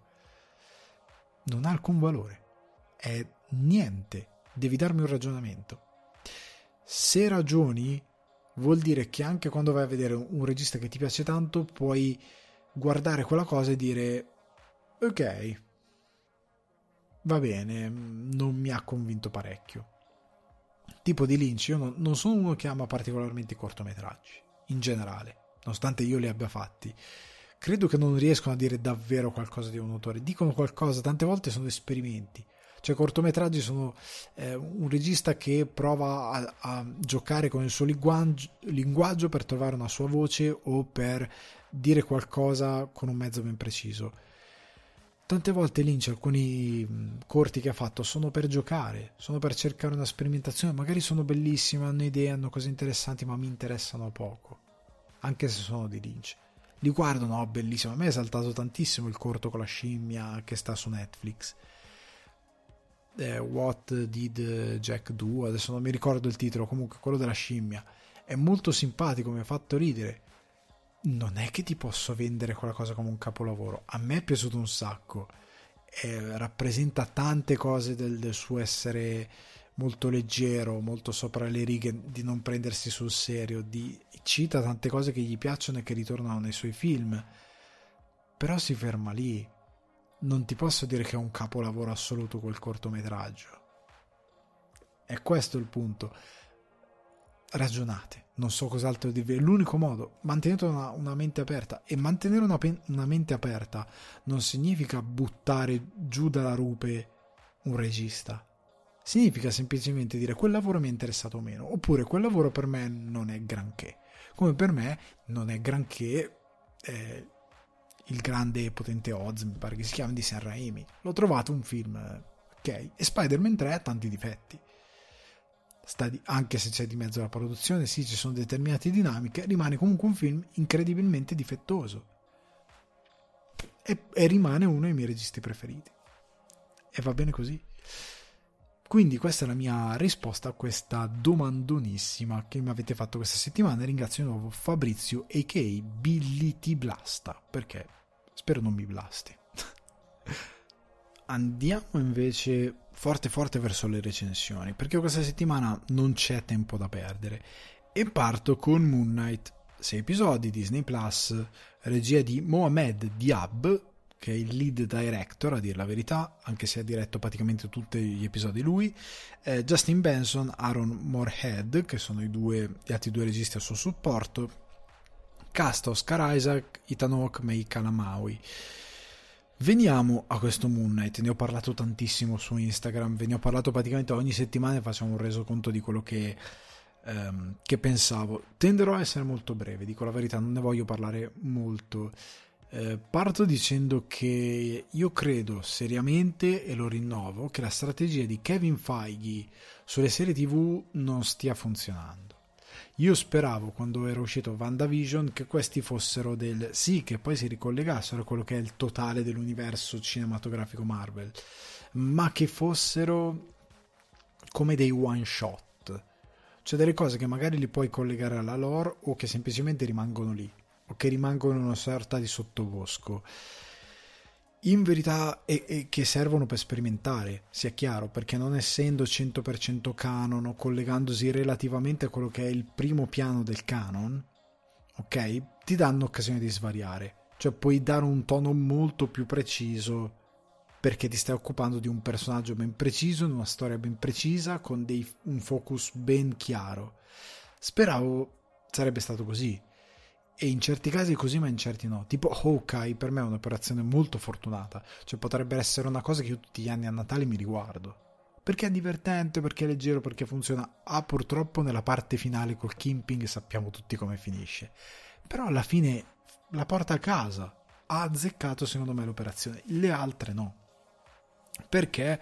Perché Kevin Feige ha deciso questa cosa che è l'unico Hollywood che non ha showrunner sulle sue serie ne scrisse su Cinefax. Lui ha un eh, lead writer che sostanzialmente è il capo degli sceneggiatori che imbastiscono la trama sulle direttive che gli vengono date, ma se il regista dice no, questa cosa non voglio, deve essere XYZ, come succede al cinema, loro si devono piegare e scrivere quella cosa.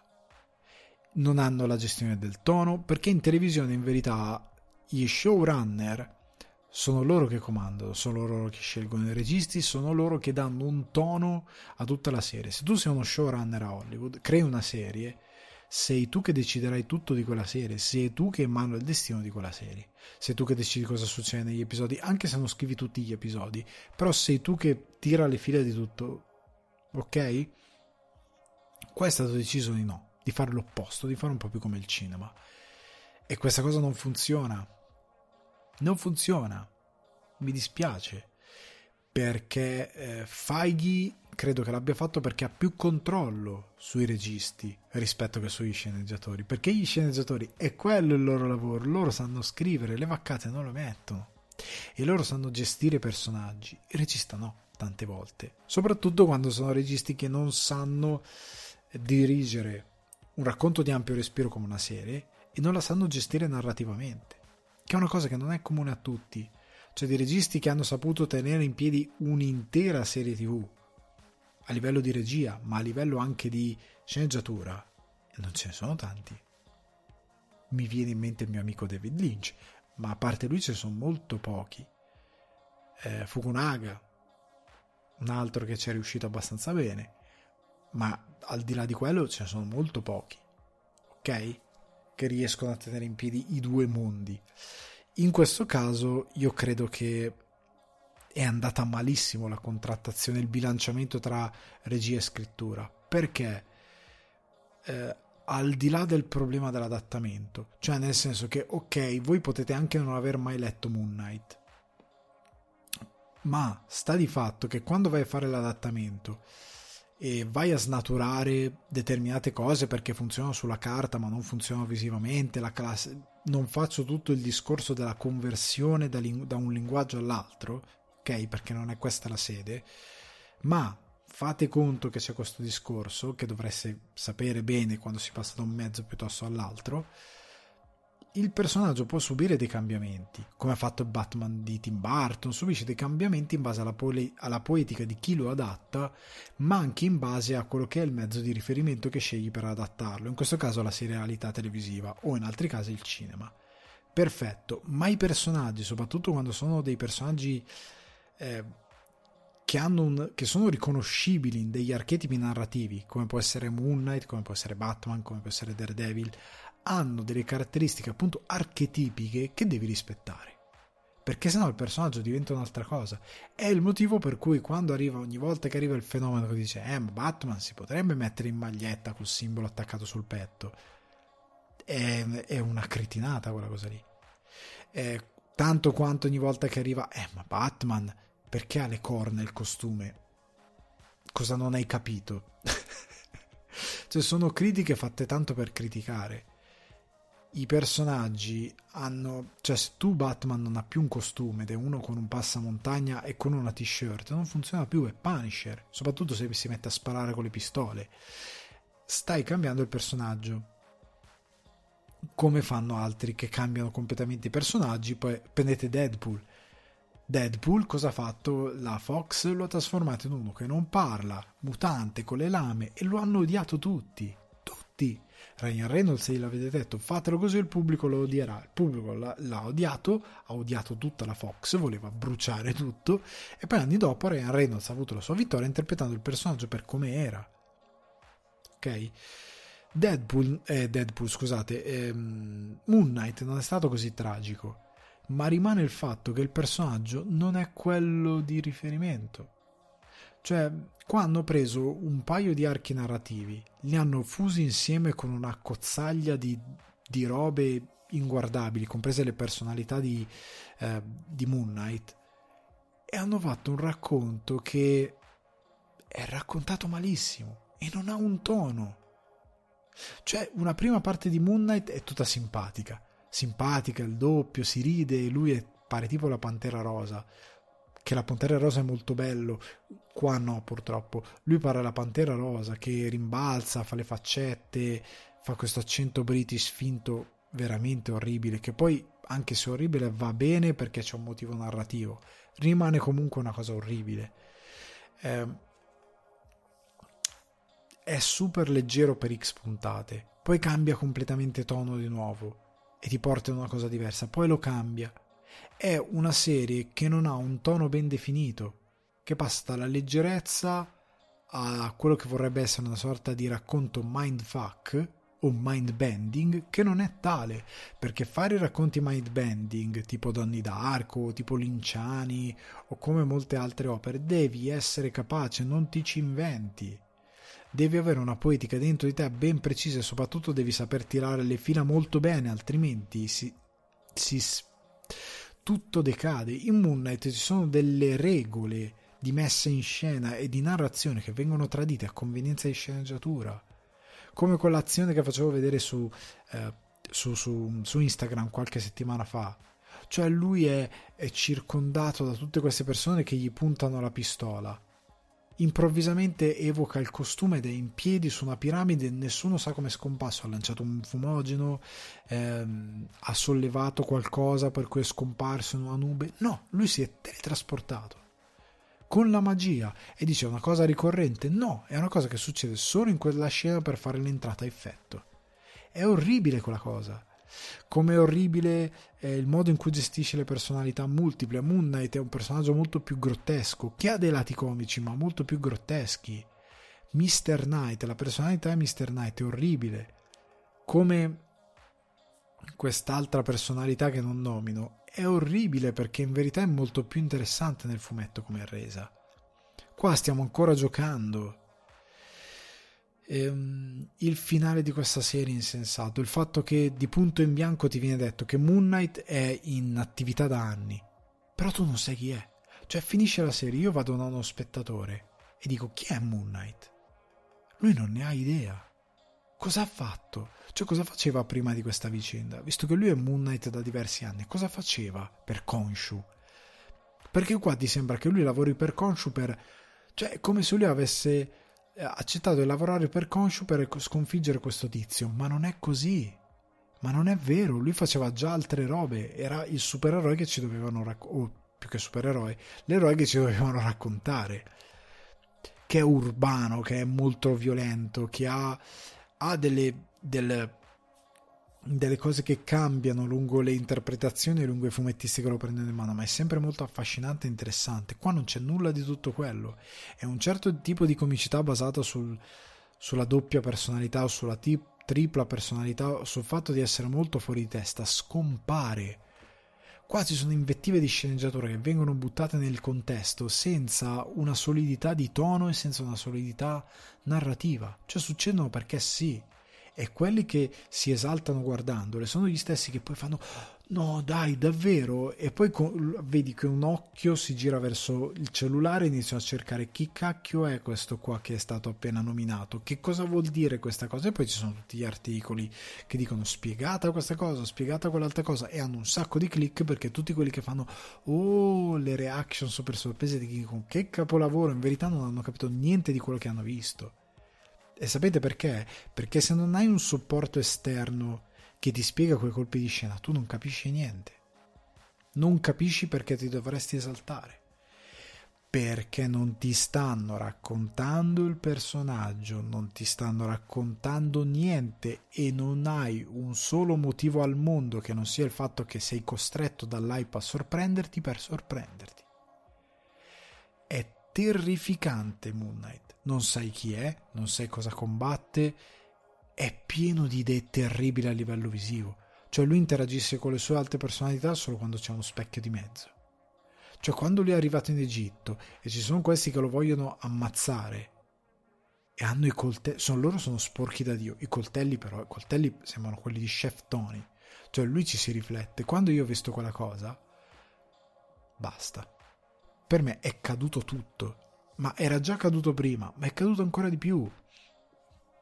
E nel momento in cui vedo dei combattimenti anche portati male, nel momento in cui a, met- a, metà narrazione mi metti le origini e va bene che tu le metti a metà narrazione perché è quello che alcuni quando io ho scritto quel post non hanno capito alcuni. Uno non ha capito eh, non, nonostante fosse ben scritto nel post. Il problema non è che tu metti la storia di origini a quasi fine stagione e mi racconti una background story che potevi mettere benissimo nella seconda stagione del personaggio o che potevi anche non mettere per niente per ora e concentrarti sulla vicenda e sullo scriverla bene e dare minutaggio a dare solidità a quel racconto. Quando fai quella cosa lì tu mi stai prendendo in giro perché tu stai prendendo tempo per raccontare un approfondimento del personaggio che comunque non mi dice chi è chi cacchio è Moon Knight chi combatte? I viandanti, de- devi proteggere i viandanti della notte. Io che ho letto il fumetto so che cosa vuol dire, ma uno che guarda solo la serie non ne ha idea. Cosa vuol dire viandanti della notte? protegge quelli che tornano a casa dalle discoteche, li porta a casa in macchina. Che cosa cacchio vuol dire? Gli dà un passaggio. Non vuol dire niente. Non si sa chi è. Ehm, è l'espediente di riflesso è brutto. Sacri- ci sono delle scene che non posso fare spoiler, ma il sacrificio di Konshu. Il sacrificio di Konshu. Cioè quella cosa che lui quando vanno a processo, senza fare spoiler. Dico solo questa cosa. Ah, dobbiamo avere un caso molto forte prima di andare a processo. Vanno a processo e succedono delle cose senza senso. Cioè i personaggi hanno delle decisioni completamente arbit- arbitrarie. Una frase contraddice l'altra. Ripeto, non posso fare spoiler perché altrimenti entrerei nel dettaglio. Magari ne posso parlare nelle live se qualcuno eh, si accolla una live con gli spoiler di Moon Knight. Ma porca miseria! Ci sono proprio delle cose che non hanno alcun senso narrativo. I personaggi fanno azioni senza logica. È, è una delle serie peggiori che abbia mai visto. È tutto un effetto. Le ultime puntate sono tutto effetti speciali, tutto effetti. Eh, eh, scusate, VFX lucettone, cose che succedono. Cioè, fatemi capire perché Conscio ha dovuto non lo posso dire, però la, la scena del cielo, ci sono i tablet che fanno quella cosa e loro ne hanno in mano uno che ha una tecnologia incredibile. Tu hai la tecnologia per volare nello spazio e non hai un'app che ti faccia quella cosa lì che esiste nella realtà. Tu dici, vabbè, nella finzione lo posso accettare. Lo posso accettare se quella cosa ha un senso. Cioè, se perché a un certo punto diventa il film con Nicolas Cage della ricerca al tesoro. Cioè, non capisco. È, è stato terribile. Non si capiva se Moon Knight era un supereroe. Non si capiva se era un film sulla schizo, se una serie sulla schizofrenia, se voleva avere dei toni più dark. Non si, voleva, non si capiva se era più leggero. Non si capiva ehm, se a un certo punto vuole diventare. Non si sa cioè a un certo punto lui ha questa cosa che è innamorato e quindi non vuole che Konshu prenda la, la, la, la sua ragazza. È tutto senza senso, immotivato, piattissimo. Ehm, che il problema è che tante cose sono spoiler, ma la scrittura ecco, è un continuo contraddirsi, un continuo mettere in scena il cattivo è lo stesso cattivo da Iron Man a oggi. Che cos'è questa serie di Moon Knight? Il primo Iron Man, il primo Thor, il primo Avengers, cioè qualcuno che ha, i, no, prima Avengers magari no, però comunque il, il classico cattivo che ha gli stessi poteri del protagonista, che ha la stessa origine del protagonista, il protagonista combatte contro quella cosa che gli ha dato i poteri per... È orribile sta cosa, è orribile, non si può vedere. Oltre al fatto che le motivazioni del cattivo a un certo punto diventano un po' fumose come per gli altri show non capisci bene che cosa vuole, come per Falcon e The Winter Soldier non è ben chiaro che cosa voglia fare questo tizio a un certo punto. È tutto molto vago. Cioè sì, si intuisce, però non... È terrificante. È veramente terrificante. In conclusione, eh, Moon Knight è credo una delle serie peggiori che abbia visto della Marvel oggi. La peggiore, sicuramente, peggio di Falcon, peggio di Hawkeye, perché Falcon è brutto quel, quel, quel colloquio, quel discorsone finale, ma in sé per sé la serie fa quello che deve fare. Questa no, questa è terrificante dall'inizio alla fine. Non si capisce il motivo per cui uno si debba appassionare a questa serie. Secondo me tanti se ne appassionano perché sì cioè, se questo deve essere il futuro dei Cavalieri Marvel, cioè se questo deve essere Daredevil, il tono di Daredevil, io non lo voglio Daredevil. Se questo deve essere il tono, il tono di Blade, io non lo voglio Blade. Vi prego, non fatelo. Cioè, una trama alla ri- buttato alla rinfusa. Alla rinfusa. Con cose del tutto arbitrarie. Questo è Moon Knight. Comunque, andiamo avanti, andiamo alla primavera in Oriente prima di passare a Strange e vi voglio parlare di Sukiyaki Western Django del 2007, dovreste trovarlo su Prime Video e Vid, regia di Takashi Miike, sceneggiatore Takashi Miike Masa Nakamura, cast Hideaki Ito, eh, Masanobu Ando, eh, Koichi Sato, Kaori Momoi, Yusuke Iseiya, Quentin Tarantino e Yoshino Kimura. La versione che trovate online è la versione non integrale da 1 ora e 38, la versione da, un, da 2 ore fu proiettata a Venezia e credo sia disponibile in formato fisico, se comprate. Però c'è la versione diciamo internazionale distribuita fuori dal Giappone che è questa di 1 ora e 38. Veniamo a che cos'è questo film e perché ve lo consiglio. Sostanzialmente ehm, è ispirato agli spaghetti western di Corbucci, appunto Django, Sergio Leone, ma in particolare a, siccome Sergio Leone si sperava lui stesso a Kurosawa, a Yojimbo di Kurosawa. La storia è molto semplice, sono queste due fazioni ehm, raccontate nella Guerra delle Due Rose anche da Shakespeare, che è un, una, un, una, romanzazione di avvenimenti successi davvero eh, in Inghilterra. Eh, queste due fazioni che si contendono sostanzialmente il tesoro di un villaggio. Ovviamente siamo in un western. Arriva eh, a portare scompiglio questo pistolero misterioso che è un po' eh, Clint Eastwood nella trilogia del dollaro, che sostanzialmente offre i suoi servigi a chiunque gli offrirà una parte di tesoro molto ampia. Questa cosa porta a scompiglio, da lì parte la vicenda e partirà la guerra tra queste due fazioni. Allora, perché ve lo consiglio? Perché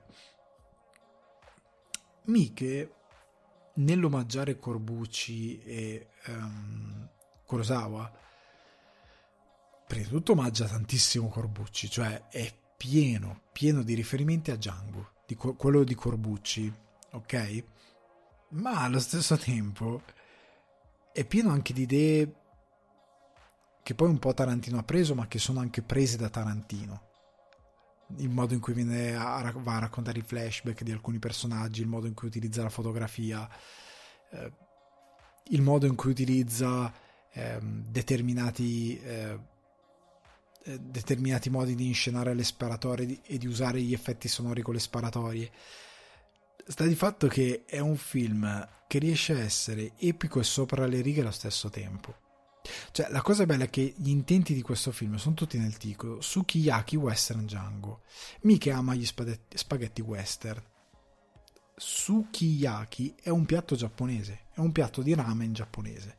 Quindi è come se lui ha fatto il suo ramen western piuttosto che spaghetti western. Ha fatto sukiyaki western Django. Perché Django non è solo perché c'è una citazione, ma poi lo, una, una marea di citazioni come la Vulcan, il metragliatore e tante altre cose, ma perché eh, c'è una serie di eventi che in qualche modo si collegano a Django. E, um, è un film surreale per alcune cose, nel senso che è incredibilmente giapponese.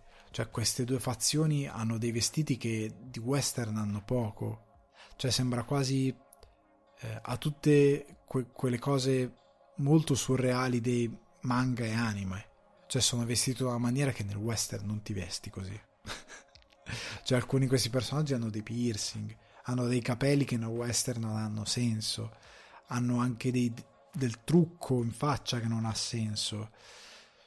Ehm, è veramente sopra le righe per certe cose, non in modo kitsch, in modo semplicemente molto nipponico giapponese, cioè molto riconoscibile come un film giapponese, è palesemente un film giapponese da questo punto di vista, cioè non vi potete sbagliare in alcun modo, eh, non, non solo perché sono attori giapponesi, ma a livello di poetica quello è. Ma è pieno di un tipo di epica e un tipo di violenza che viene proprio da Corbucci, da Sergio Leone e da Kurosawa. Cioè la violenza è Corbucci, che poi la riprende anche Tarantino, eh, sia chiaro, però la violenza è proprio Sergio Corbucci. La, un certo tipo di brutalità, un certo tipo di mostrare il sangue, è Sergio Corbucci eh, l'epica è tutta Sergio Leone e Yojimbo, cioè come un certo tipo di crudeltà che è un po' intrinseca a Miche per certi versi, però è anche derivata da questi autori. Cioè lo straniero, la figura dello straniero che è in comune a Yojimbo perché Leone un po' l'ha presa da Kurosawa, dal samurai di, di Kurosawa, diciamo.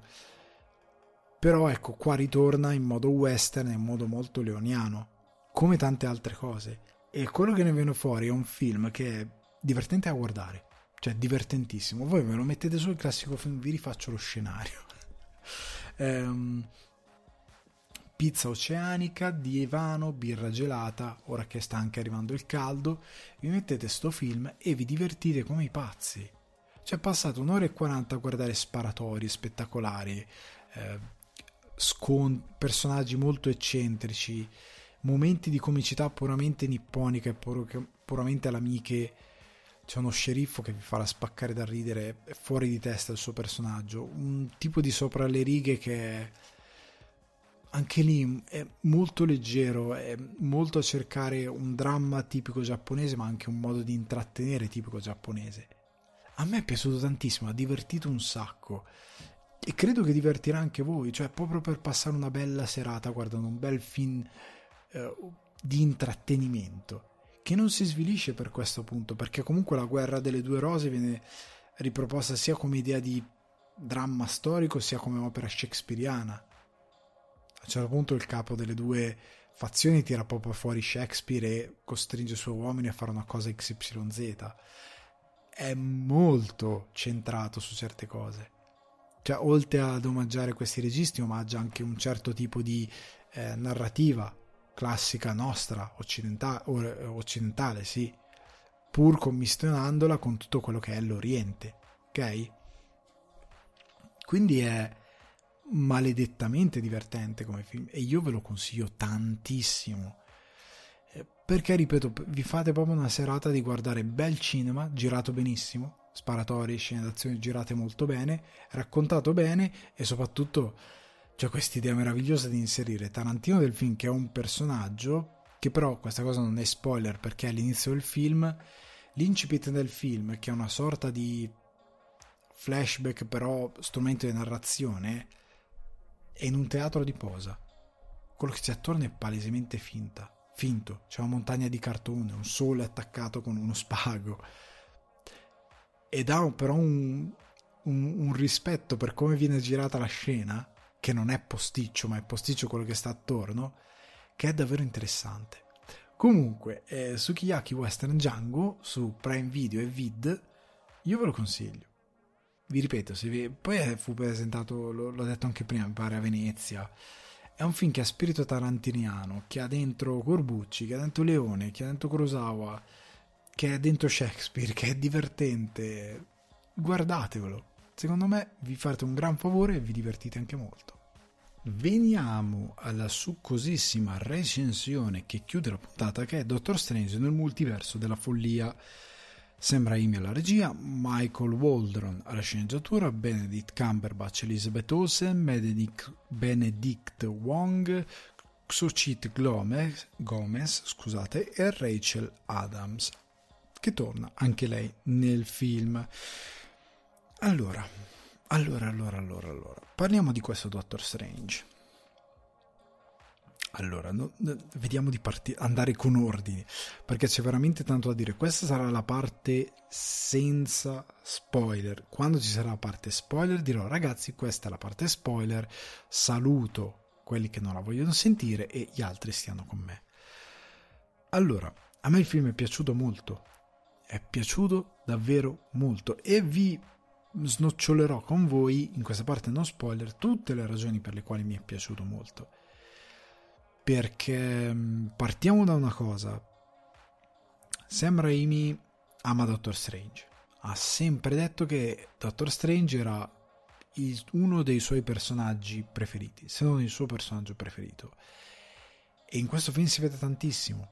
Tant'è che nel famoso Spider-Man 2 lo cita proprio. Che nome troviamo a questo personaggio riferendosi a Dottor eh, Octopus?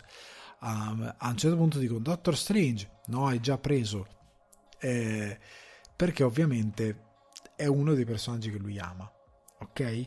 Ma cosa ama enormemente Raimi? Dei fumetti perché da Darkman si sa che ama i fumetti. Ama l'eroe l'epica dell'eroe e il viaggio che fa l'eroe. In questo film c'è un viaggio per eh, Strange, per il dottor Stever Strange, che è il viaggio dell'eroe. Ed è il viaggio dell'eroe che non è solo quello per consacrarlo come tale, anzi non è quello. È un viaggio morale, perché noi sa- cosa sappiamo? Un viaggio che ad esempio Iron Man non ha mai davvero fatto.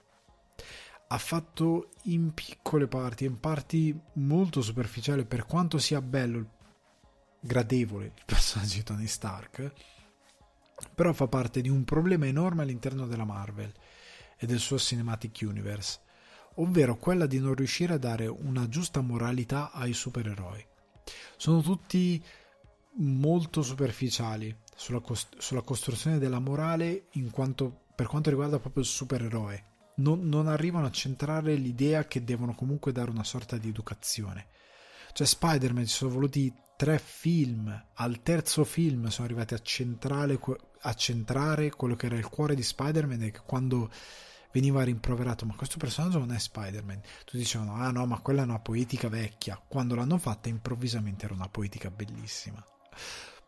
Allora centrale, centrale eh, centrare scusate quella poetica significa raccontare effettivamente un eroe e darti l'idea di cosa sia. L'eroe non è solo uno che fa cose fighe a schermo è un personaggio che mette se stesso davanti alle avversità che supera le avversità sfruttando una moralità ben precisa e che ha qualcosa che lo rende molto speciale, che per certi versi ci moralizza in un certo modo, in modo molto positivo, ma ci fa capire quali sono le, cos'è il bene e il male, cos'è la scelta giusta, cos'è la scelta sbagliata e che non sempre ne guadagna dalle sue scelte. Molto spesso l'eroe per fare la cosa giusta, come in Spider-Man 2 ci vuole carattere per fare la cosa giusta, e decidere anche di perdere qualcosa che amiamo. Ci vuole carattere per fare questa cosa, ma è il percorso dell'eroe. E in questo film è Strange, che è un personaggio che noi conosciamo molto simile a Stark, con un ego molto grande, una sorta di cavaliere solitario, che essendo un dottore, essendo qualcuno che è costretto a prendere scelte molto nette e molto precise per salvare la vita di qualcuno, anche qui deve prendere spesso delle scelte molto nette, molto precise molto a volte non a cuor leggero ma molto pesanti per fare la cosa giusta ma non è l'unica via. E in questo film lui attraverso un percorso grazie ad America Chavez al personaggio di America Chavez per cambiare per diventare qualcosa di diverso per acquisire una morale maggiore come figura eroica e questa cosa non la fa nessun altro nell'MCU ok? Perché alla fine, tipo, prendete anche James Gunn, racconta degli anti-eroi, non sono propriamente degli eroi, sono degli anti-eroi che hanno comunque una bellissima morale, che hanno un'umanità meravigliosa, che hanno sì dei concetti molto umani e molto belli che si portano dentro e che portano lo spettatore, ma che non riguardano tanto l'eroe. Qua è proprio un'idea di eroe, di una persona che si getta nell'oscurità per salvare qualcosa di più importante e più grande di lui. È un'altra cosa. Sam Raimi lo fa molto bene questo discorso e qua lo fa meravigliosamente. Ripeto, altri personaggi Marvel non lo sanno fare perché sono molto egocentrici. Lo è Tony Stark, eh, lo è Capitan America, che alla fine, fa, alla fine fa l'opposto di quello che dovrebbe fare Peter Parker. Per fare la cosa giusta bisogna mostrare carattere. È bello il modo in cui si saluta il personaggio, ok? Però è un po' egoista. Oltre ad essere a livello di sceneggiatura un disastro, ma è molto egoista. Eh, tante cose a livello del, dell'MCU non raccontano davvero degli eroi a livello di morale, lo sono formalmente, ma se vai a scavare non c'è mai un percorso di crescita per loro. C'è un percorso di crescita dei loro poteri tante volte, ma in sé per sé a livello morale non c'è. In questo caso il multiverso non è solo occasione di foreshadowing, come poi diremo nella parte spoiler.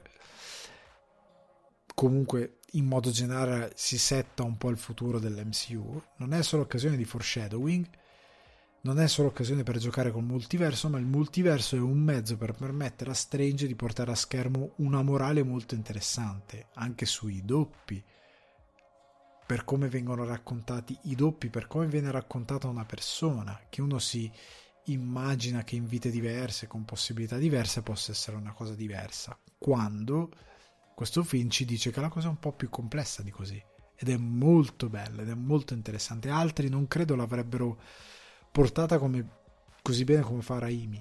Certo la sceneggiatura non è che l'ha scritta lui, però per come la mette in scena, per il cuore che gli dedica, nessun altro ha fatto questo percorso. È molto bello invece il percorso che fa uh, Strange e anche il percorso che viene fatto fare a, a, Wanda è molto bello sotto questo punto di vista. Che un, un villain, è, è una madre, è un villain diverso, un villain che, ecco, se non avete visto WandaVision probabilmente vi perderete qualcosina, però il film credo che sia godibile così, senza aver visto WandaVision. Ok? Certo, non avete idea del perché lei pensi di avere dei bambini, non sarà molto ben chiaro per voi. Sarà ben chiaro con una cosa che in sceneggiatura spiega indirettamente perché anche se non avete visto WandaVision. Da questo punto di vista credo che abbiano abbastanza sigillato l'idea che anche se non avete visto quella serie potete capire benissimo il film. Sta di fatto che ehm, è bello anche il suo arco narrativo, perché anche qua è un villain che ha delle sue ragioni, ok, Wanda, ma non è eh, in toto un, um, un personaggio diciamo eh, completamente tossico, completamente andato. Cioè ricorda un po' di più Dottor Octavius per certi versi. Ok?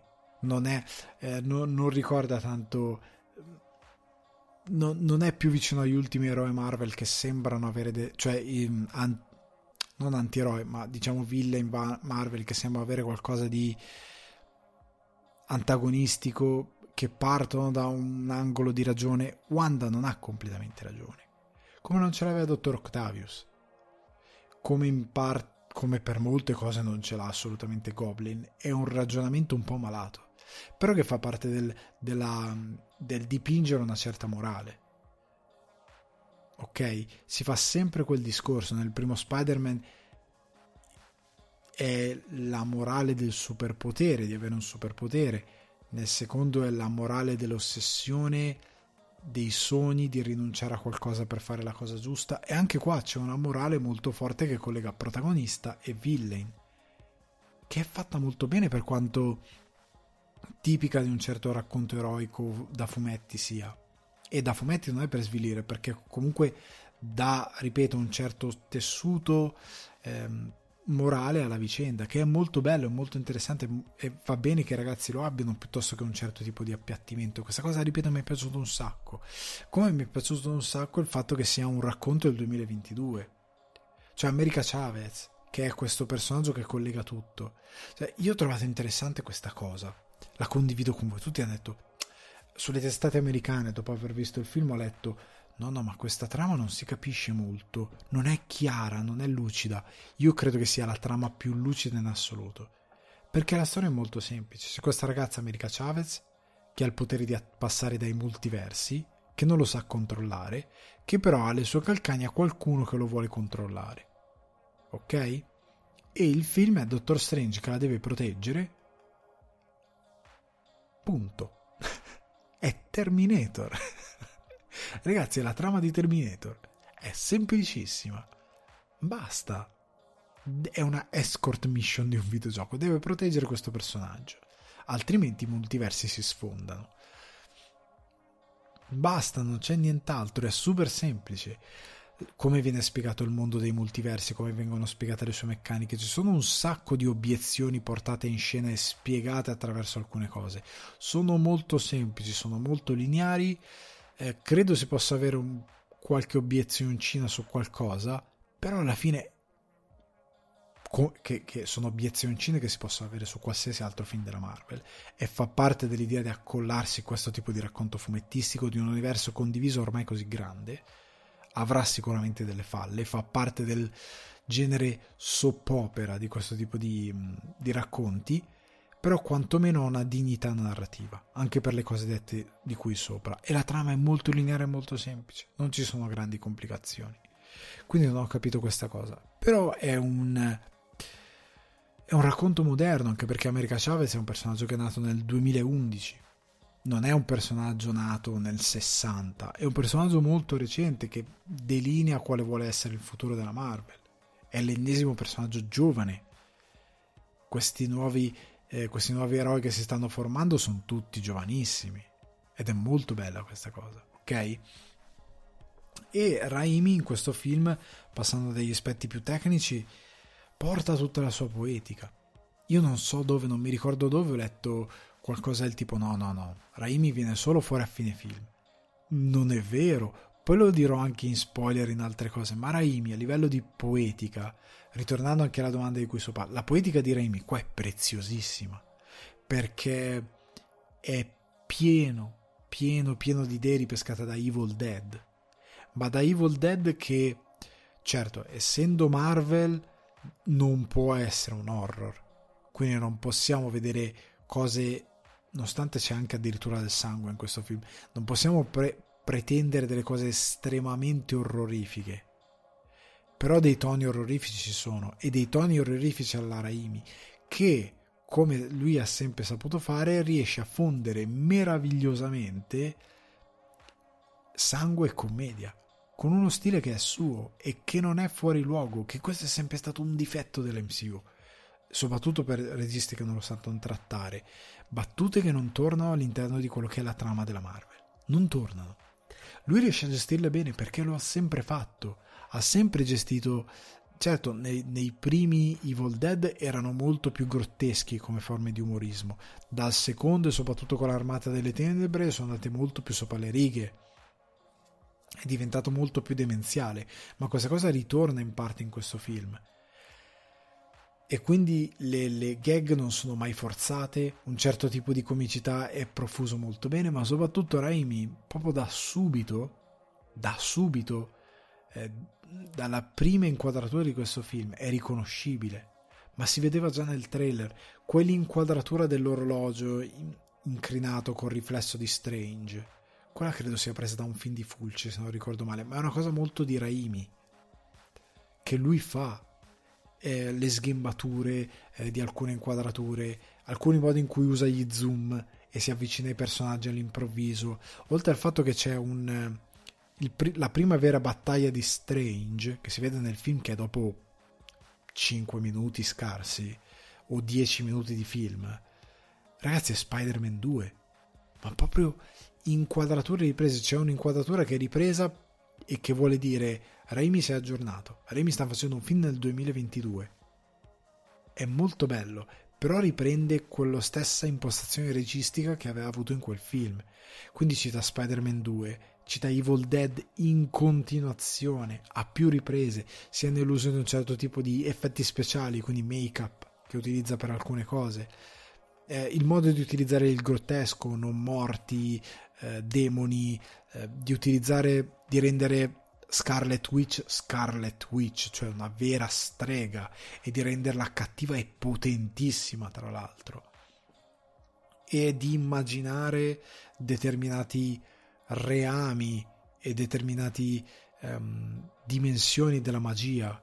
Cioè c'è una sezione dove, che si vede anche nel trailer dove Strange incontra il suo quella, quello che nel, tito, nel, nel trailer dice Things got out of hand que, quella scena lì, in quell'universo lì è bellissimo a livello visivo. È proprio Raimi. È, ehm, è grottesco, commedia, tutto si fonde con delle parti orrorifiche, con delle idee visive di messa in scena che in altri film di Raimi non ci sono state, che lui porta. Ma grazie alla sua poetica come regista. Cioè, qua in questo film ci sono delle idee, tanto musiche di Danny Elfman bellissime. Finalmente abbiamo un film con delle musiche riconoscibili e con delle musiche che danno qualcosa e con delle musiche non vi posso dire nulla di specifico, ma qua Raimi ha delle idee in cui le musiche di Elfman passano da non diegetica a diegetiche e vengono messe in scena in una maniera che non vi sto a dire e che è meravigliosa. È veramente interessante, è veramente intelligente. Eh, è proprio il marchio di un autore che si è messo al regista di una pellicola che era anche interessato a girare, su un personaggio che era interessato a, gina- a girare e che si va a sedere insieme ai migliori registi di questi, di questi anni, di questi generi. Cioè, Sam Raimi si va a sedere sullo stesso gradino di James Gunn, che ha preso dei personaggi che gli interessava raccontare, che ha preso una poetica sua, che ha edulcorato, perché ovviamente non può fare quel che ha fatto in The Suicide Squad, perché sono due scelte stilistiche di toni diverse a secondo di chi vuole creare il proprio universo, che lo va ad edulcorare un pochettino, ma senza perdere la propria voce e qua è molto bravo Raimi a fare questo lavoro. Cioè non gli si può dire che è macchiettistico verso se stesso, non gli si può dire che il suo film è brutto e stupido.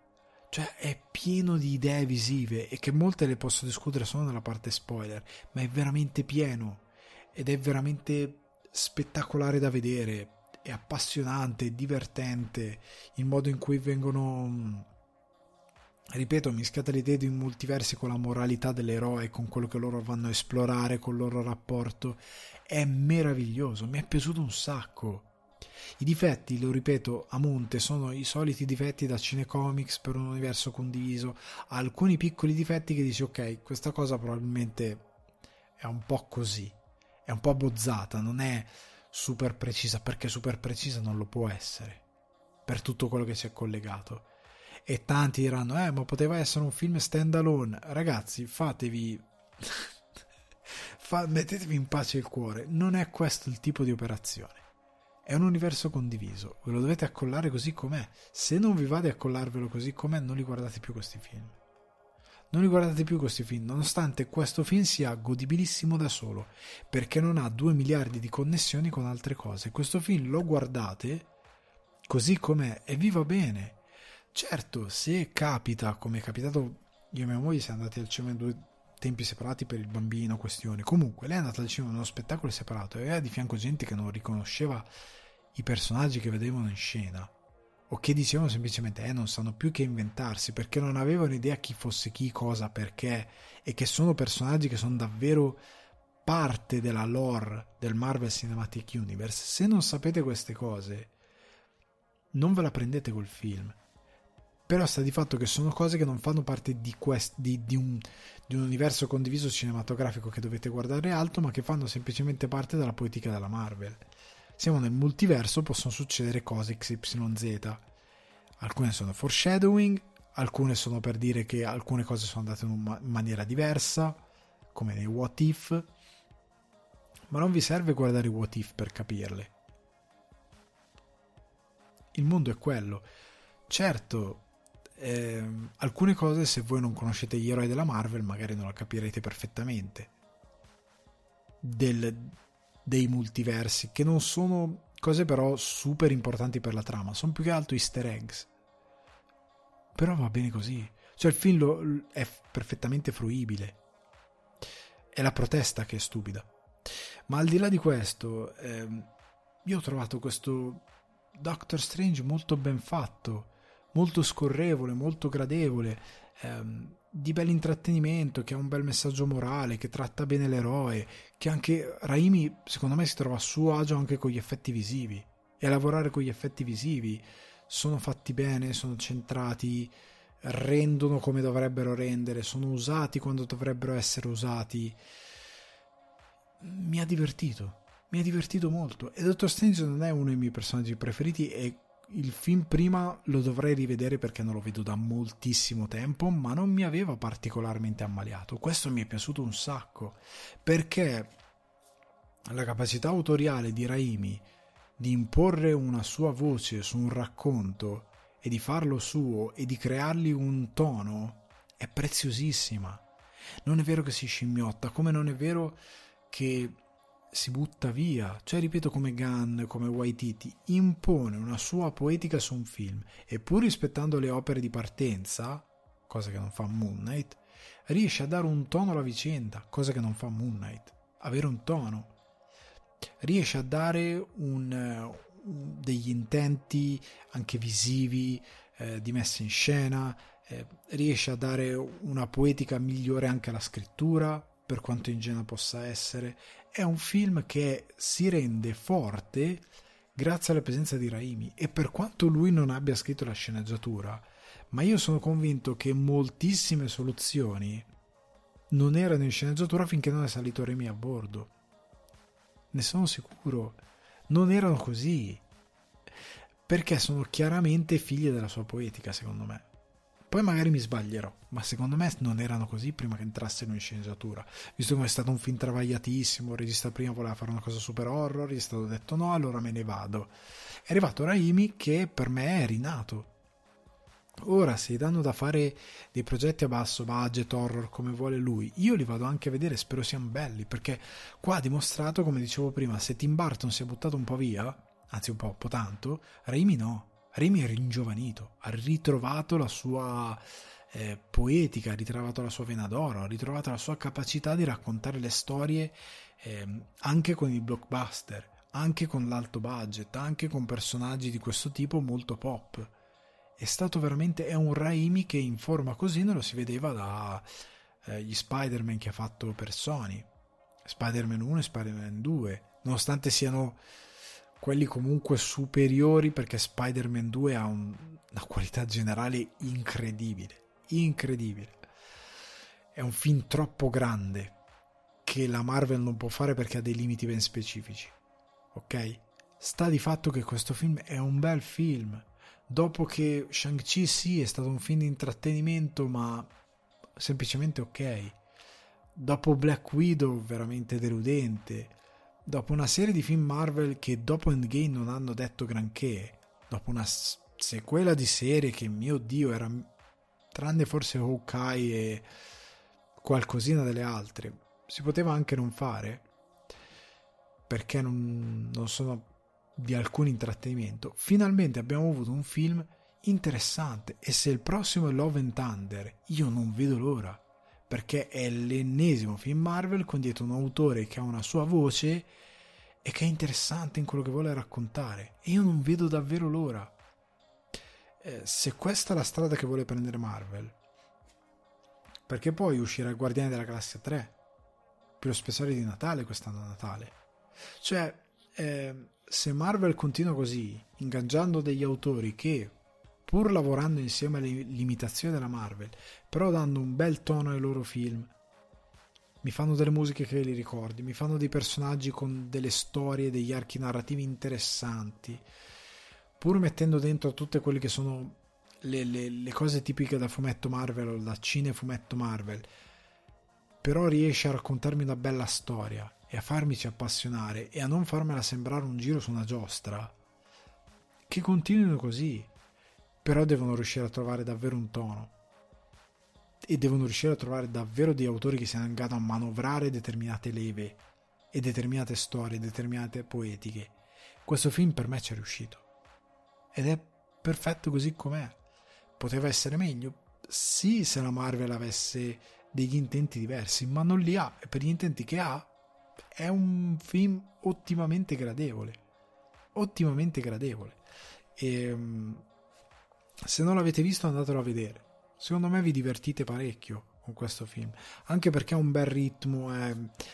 anche perché d'altronde è, è, un po' ecco a livello forse di, di racconto, ripercorre un po' altri film che tendevano ad avere questo ritmo molto, diciamo, indiavolato su certe cose, anche se comunque Remy qua tende a essere molto riflessivo, a parlare è bello come parlava di Wanda, è bello come parla di Strange, è bello di, come parla di America Chavez è un film che si prende cura dei suoi personaggi come puoi prendersene cura e dimostra, e dimostra che in due ore scarse puoi raccontare una storia e puoi raccontare dei personaggi e non hai bisogno di molto altro.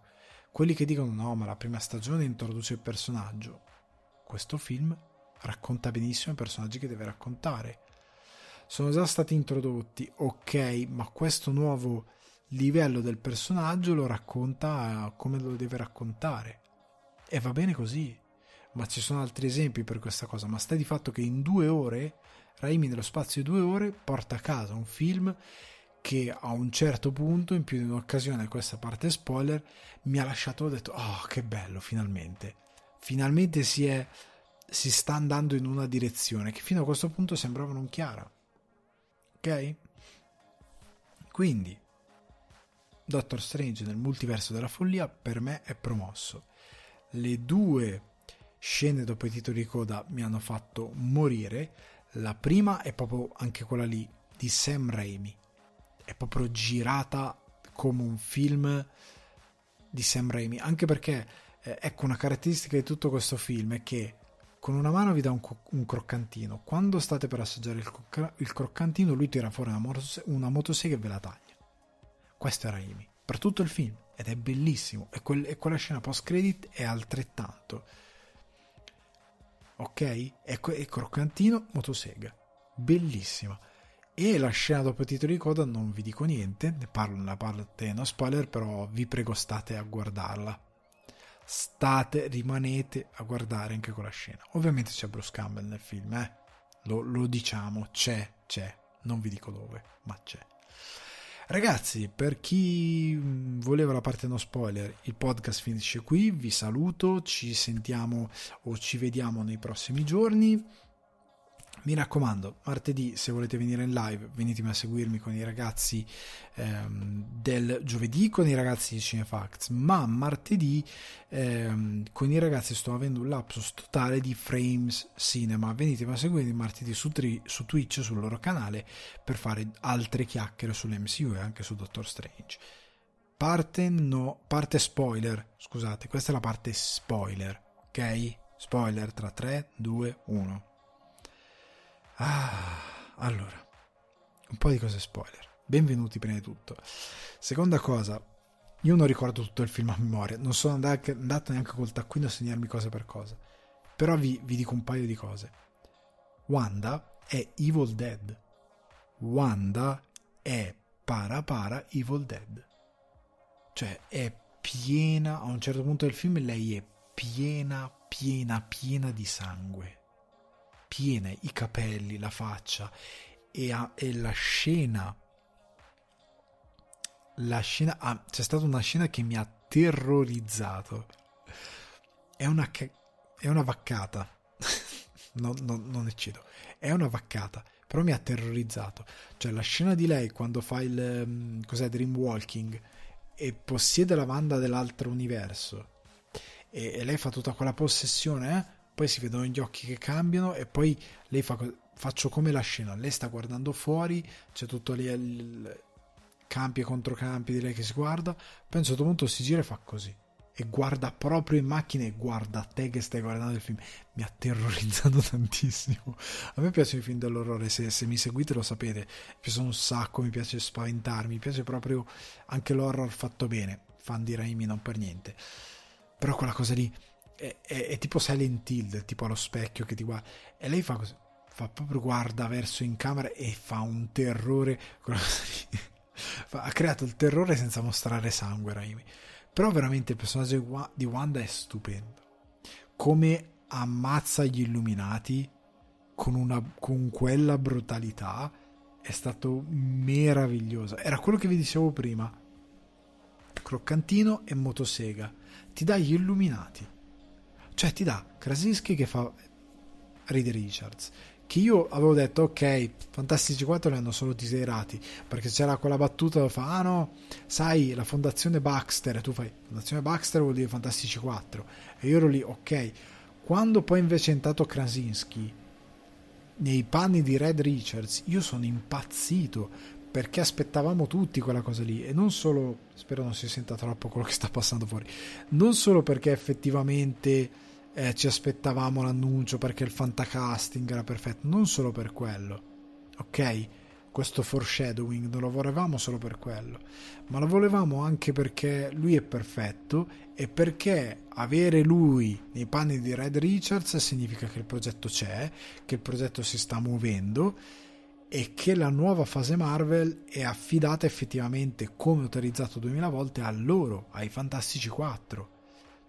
È cambiata l'epoca Marvel, si sta parlando di famiglie. Red Richards dice ho a casa moglie e figli, anch'io ti capisco. Quello io lo sapevo, io l'ho detto anche in live, l'ho detto 2000 volte, quello lui vuole raccontare.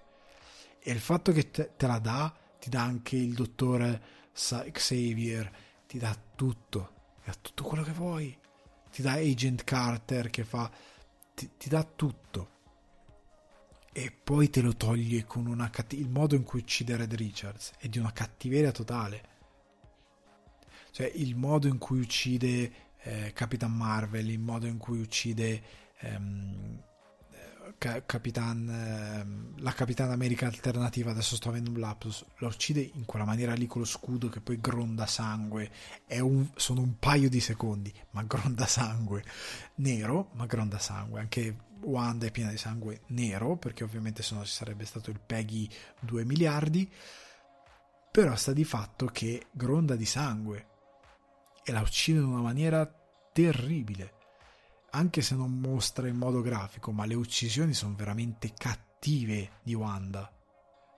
Anche come uccide il dottor Xavier, è horror quella cosa lì, è puramente orrorifica, cioè si sente l'osso del collo che si spezza, cioè lui che entra nella testa di lei che la vuole liberare, la nebbia nera che arriva al collo, le mani che escono, da, le mani da strega con le punte nere che escono e le, le spezzano il collo cioè, quella roba lì è stupenda.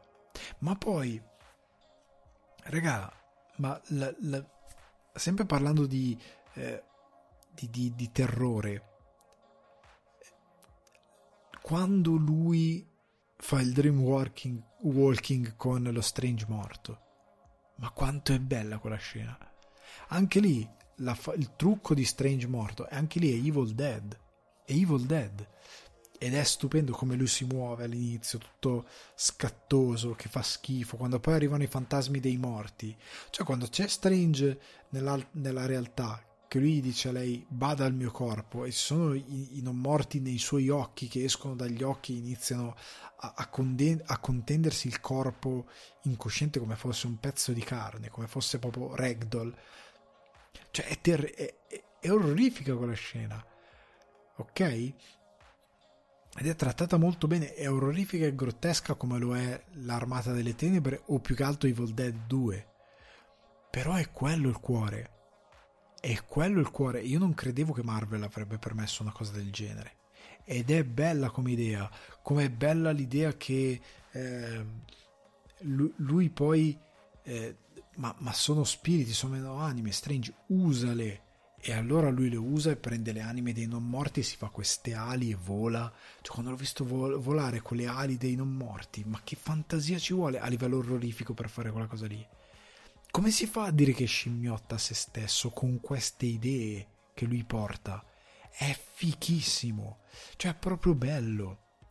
Come si fa a dire che è, è, il film è brutto, no, non è gradevole, non ha idee? Cioè, nessun altro regista ha queste idee John Watts non ce le ha queste idee visive.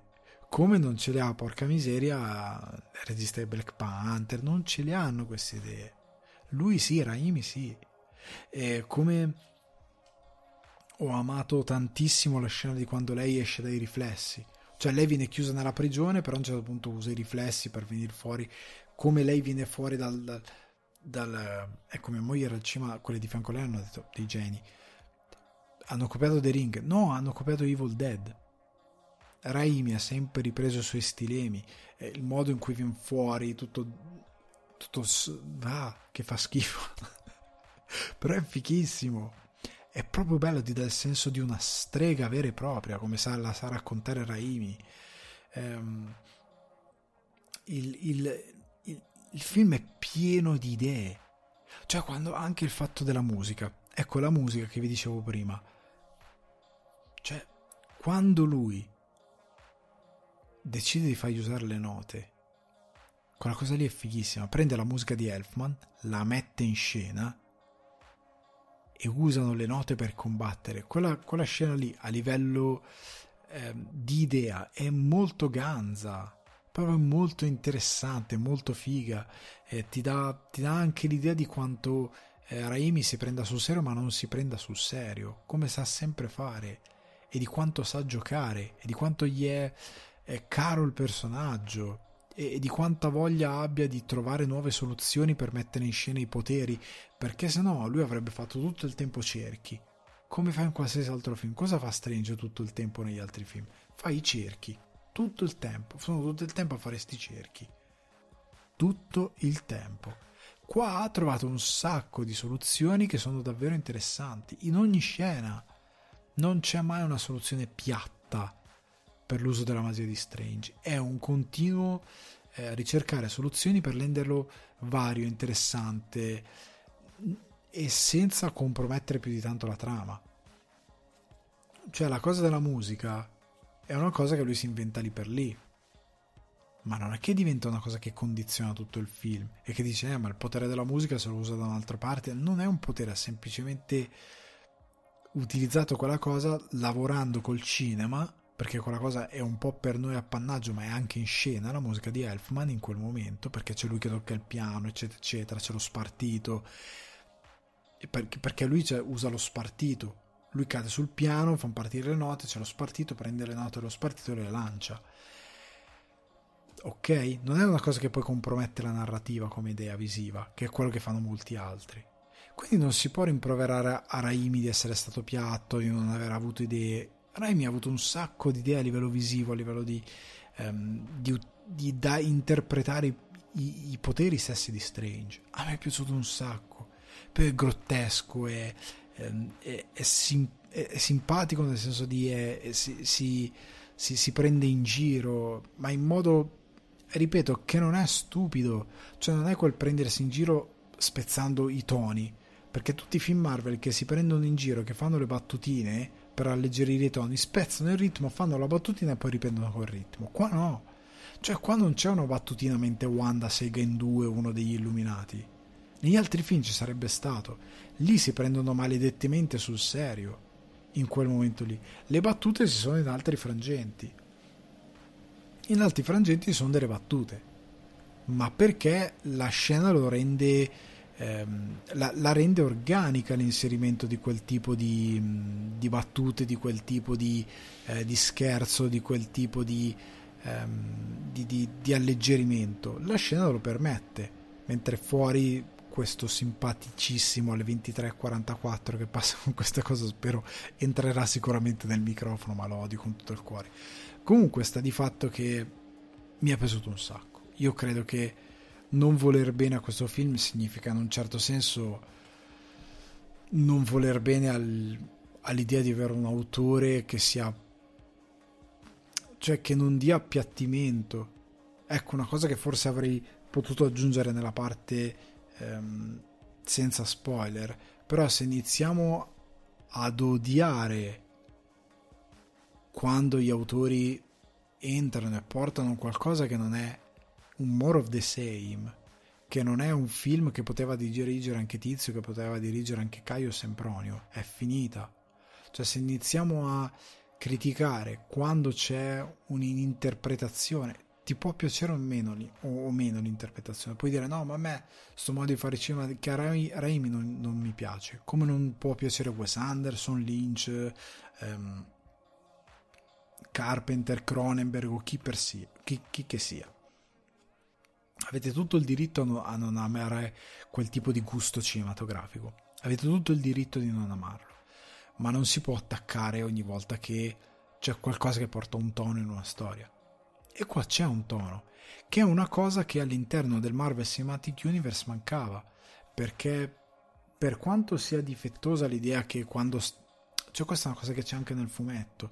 Nei fumetti chiaramente sono storie dedicate a quel personaggio. Tu compi Spider-Man, si parla di Spider-Man. Poi magari c'è quella volta che c'è un team up compare Strange, compare la torcia umana, compare Daredevil, ok. Ma sono storie di Spider-Man con un tono da testata di Spider-Man.